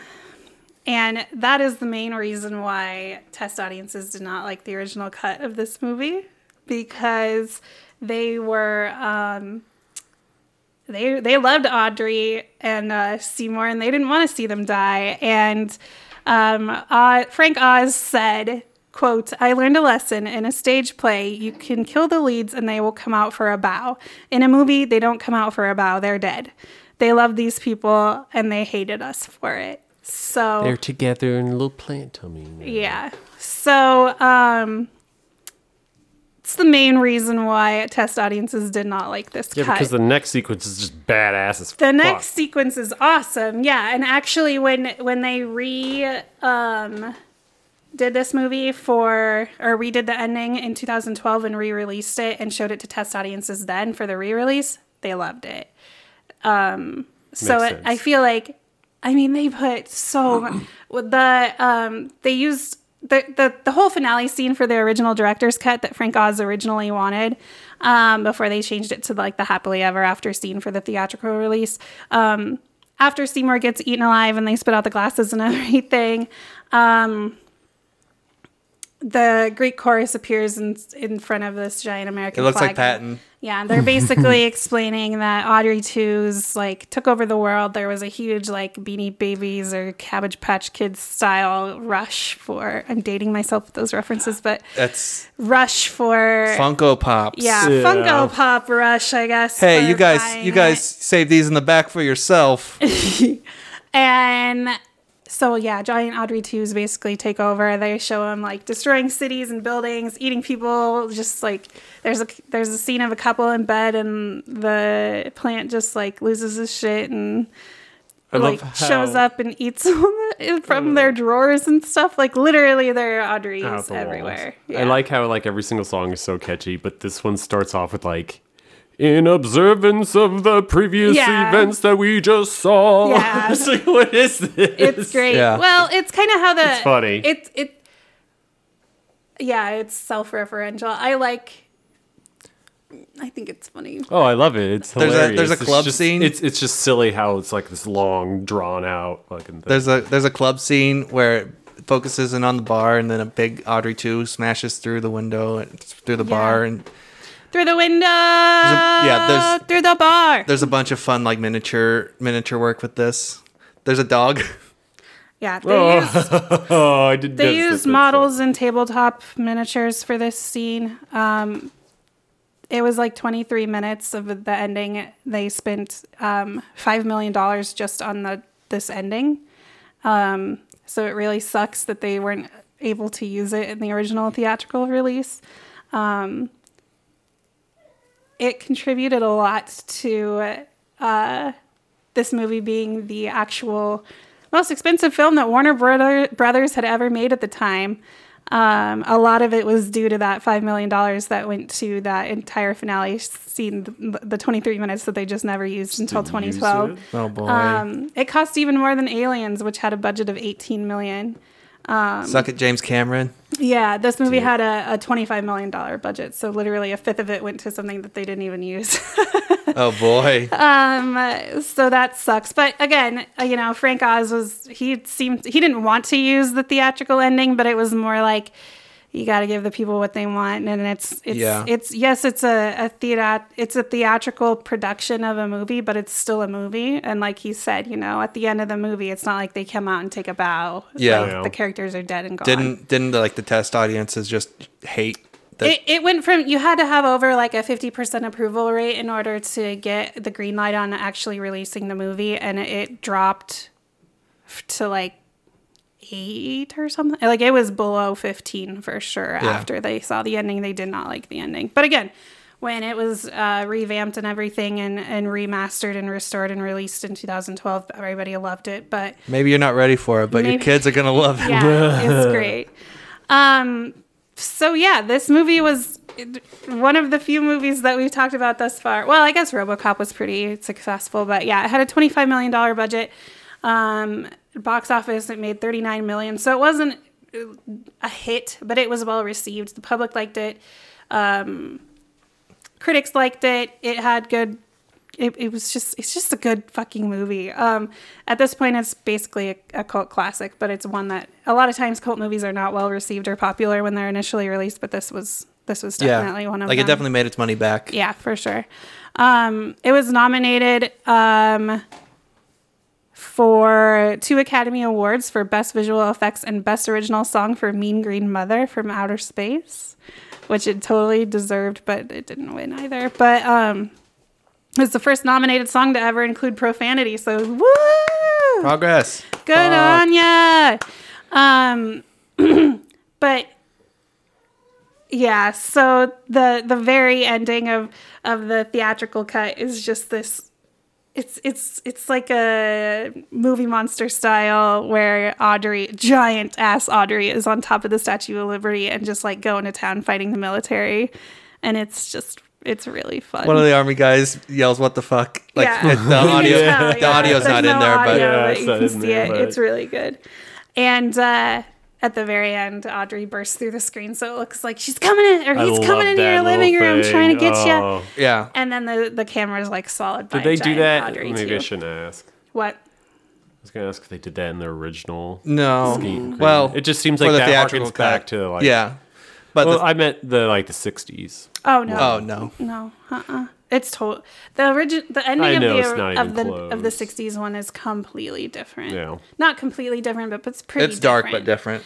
it's pretty different um but also at the same time like kind of kind of a dud of an ending it's just like done out Oh, of yeah. nowhere they're just it's it's i won't spoil it for I you don't i wish you'd Whatever, seen it we'll see it. but yeah it just the, the 1961 just ends don't get me wrong it's totally worth a watch things it's a good time um but this one is just the fucking best um but yeah so i kind of talked a little bit earlier about how the puppetry worked but it took um they had several different iterations of, of Audrey 2, of course, because she or he grows during. I, I want to call her she so much because of the name, but Yeah. um, Technically, it's not a boy either. it's, not a, boy either, but the way that I, s- the reason that I like, because he's characterized as a male because of uh, Levi. Yeah, But um, the the vast majority, uh, well, I wouldn't say the vast majority, but a lot of the people that were puppeteering for, um, Audrey 2 had previously worked for Jim Henson. and One of them was Jim Henson's son, and uh, the largest puppet that they had to use for Audrey two required sixty people to operate it. How many? Sixty. Wow. Yeah. So it's pretty rad. It. I mean, it, they put a lot of work into it, and it totally shows. They did a really oh, good they job. put so much work into They it. did a really It's good job with it. Really impressive. It looks really real. Did So- you did you read the thing about the paint? Uh, apparently. Oh yeah. Yeah. Um. Well, I don't know if this is what you're talking about, but basically, like, they had to completely repaint and re like fi- I thought I had this in my notes, but they would have to after every shooting day they'd have to fix all the puppets and everything, and sometimes it would take up to three hours to just complete like repaint. And, Yeah, like and- every day. and patch up every thing that they used because I mean they Thank- were so move they had so much movement and everything to Yeah. them that um they would just break apart. So pretty awesome that they put that much work into it. And they could have definitely been lazier about it. But turned out pretty rad. So, This is definitely a to see. uh, since there are multiple versions, what what what's your opinion? I think all of them are to see. Um, I think the 1961 is good just because it's. I always like going back to a time where, quote unquote, like weird movies weren't as didn't have as much of a following as they do now, and just seeing how. Because it was pretty funky. It was, it was, it, was it, it's a weird story for the 60s Yeah. and it's it's Great. fun. Um, I I think that the happily ever after cut of the movie, the theatrical cut, is it's really sweet and it's really good, and I think it's just fine. It still makes for a really good movie. Um, I think the director's cut fits the movie and the tone much better, and I think that's the best cut. Michael. Director cut is the version, but theatrical cut does have a little bit of my heart. Just 'cause Yeah, so it's sweet. You want to see love them live happily ever course, after. But Yeah, I mean, they're so theatrical romantic or the sweet. director cut is superior. It's the better one. It's the it's badass as shit. But I do like the theatrical one too. I think they're both very good. I think I think the overall story arc of the director's cut is better because it's like you got this uh, guy who's going along with this immoral act uh, to get riches and the girl and all this stuff, and then he eventually comes back to bite him in the ass, and you know he loses the girl and he loses his life, and It's everything go on. and and then the ending is just big and fun. It's terrific. Uh, I love the callback to somewhere that's green when it's twisted and it's the plant that's somewhere that's green. Um, so that is my two C eest. Yes. The the theatrical cut. If it wasn't for the theatrical cut, you know, none of us would be here. right. it's true. Um, so yeah, my parents uh, made me because of that theatrical cut. So wait, what? Oh boy, Yeah. otherwise, I wouldn't be here today. Wouldn't be where I'm at.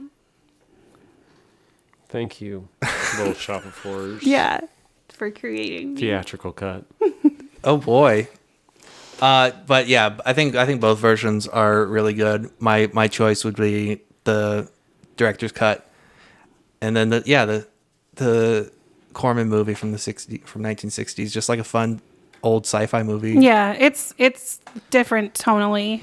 But we really didn't talk about that. But yeah, gotta check that out too. I I, I had a good time with It's it. a completely different animal. This movie. It's from the 1961. Other than having the same sort of like the same characters and the same plot for the most part, but the way that it's handled and everything is just it's it's so much fun in this. It's, Yeah. it's a great time. But So, yeah, it's a definite Frank Oz's to see. Frank Oz's Little Shop of Horrors is a good time. Mm-hmm. I had a good time. I mm-hmm. I own it. You guys didn't you just buy the Vinyl, yeah. vinyl? Yeah. Vinyl. Real good. I'm very excited. Yeah, listen it'll be to a good time. So, yeah, exactly. I don't know how she I'm said it. so but it was excited to be hearing that for the next month. It's gonna Mm-hmm. be fun. okay, so next week is another Michael week. It's my week. We're gonna be moving on from Game Boy to Game Boy Advance with um, probably the first of many times we'll cover this, but The Legend of Zelda: The Minish Cap. Yeah, I am unfamiliar with this. I know who It's a quick little. I know who Zelda jaunt. is. Zelda's the little green guy. Oh yes, got it. We're on. We're on the right track Like already. a pot- It's a pothead. Yes. This is We went we went from a big green guy. Now we're going to a little green guy. no spoilers, but uh, never mind. But yeah, no so spoilers, next but But spoilers. spoilers, so Well, we're we're gonna gonna talk it. about it. we're gonna spoil it next week. Um, yeah, so next week we have another edition of To Play or Not to Play. To play or not to Special play. special edition of To See or Not to See. Uh, Join us. join us. Please. It'll be fun. It's video games. It's video games. Michael likes video games. So thanks for listening. And we'll catch you next time. like, rate, and subscribe on all the things. Tell tell tell one person. Hey, you. I'm Derek. If there's a Derek listening right now, you tell one person, and it better not be me. yeah, everyone listening to tell one person about it and listen to us ramble about shit together, and it'll be fun.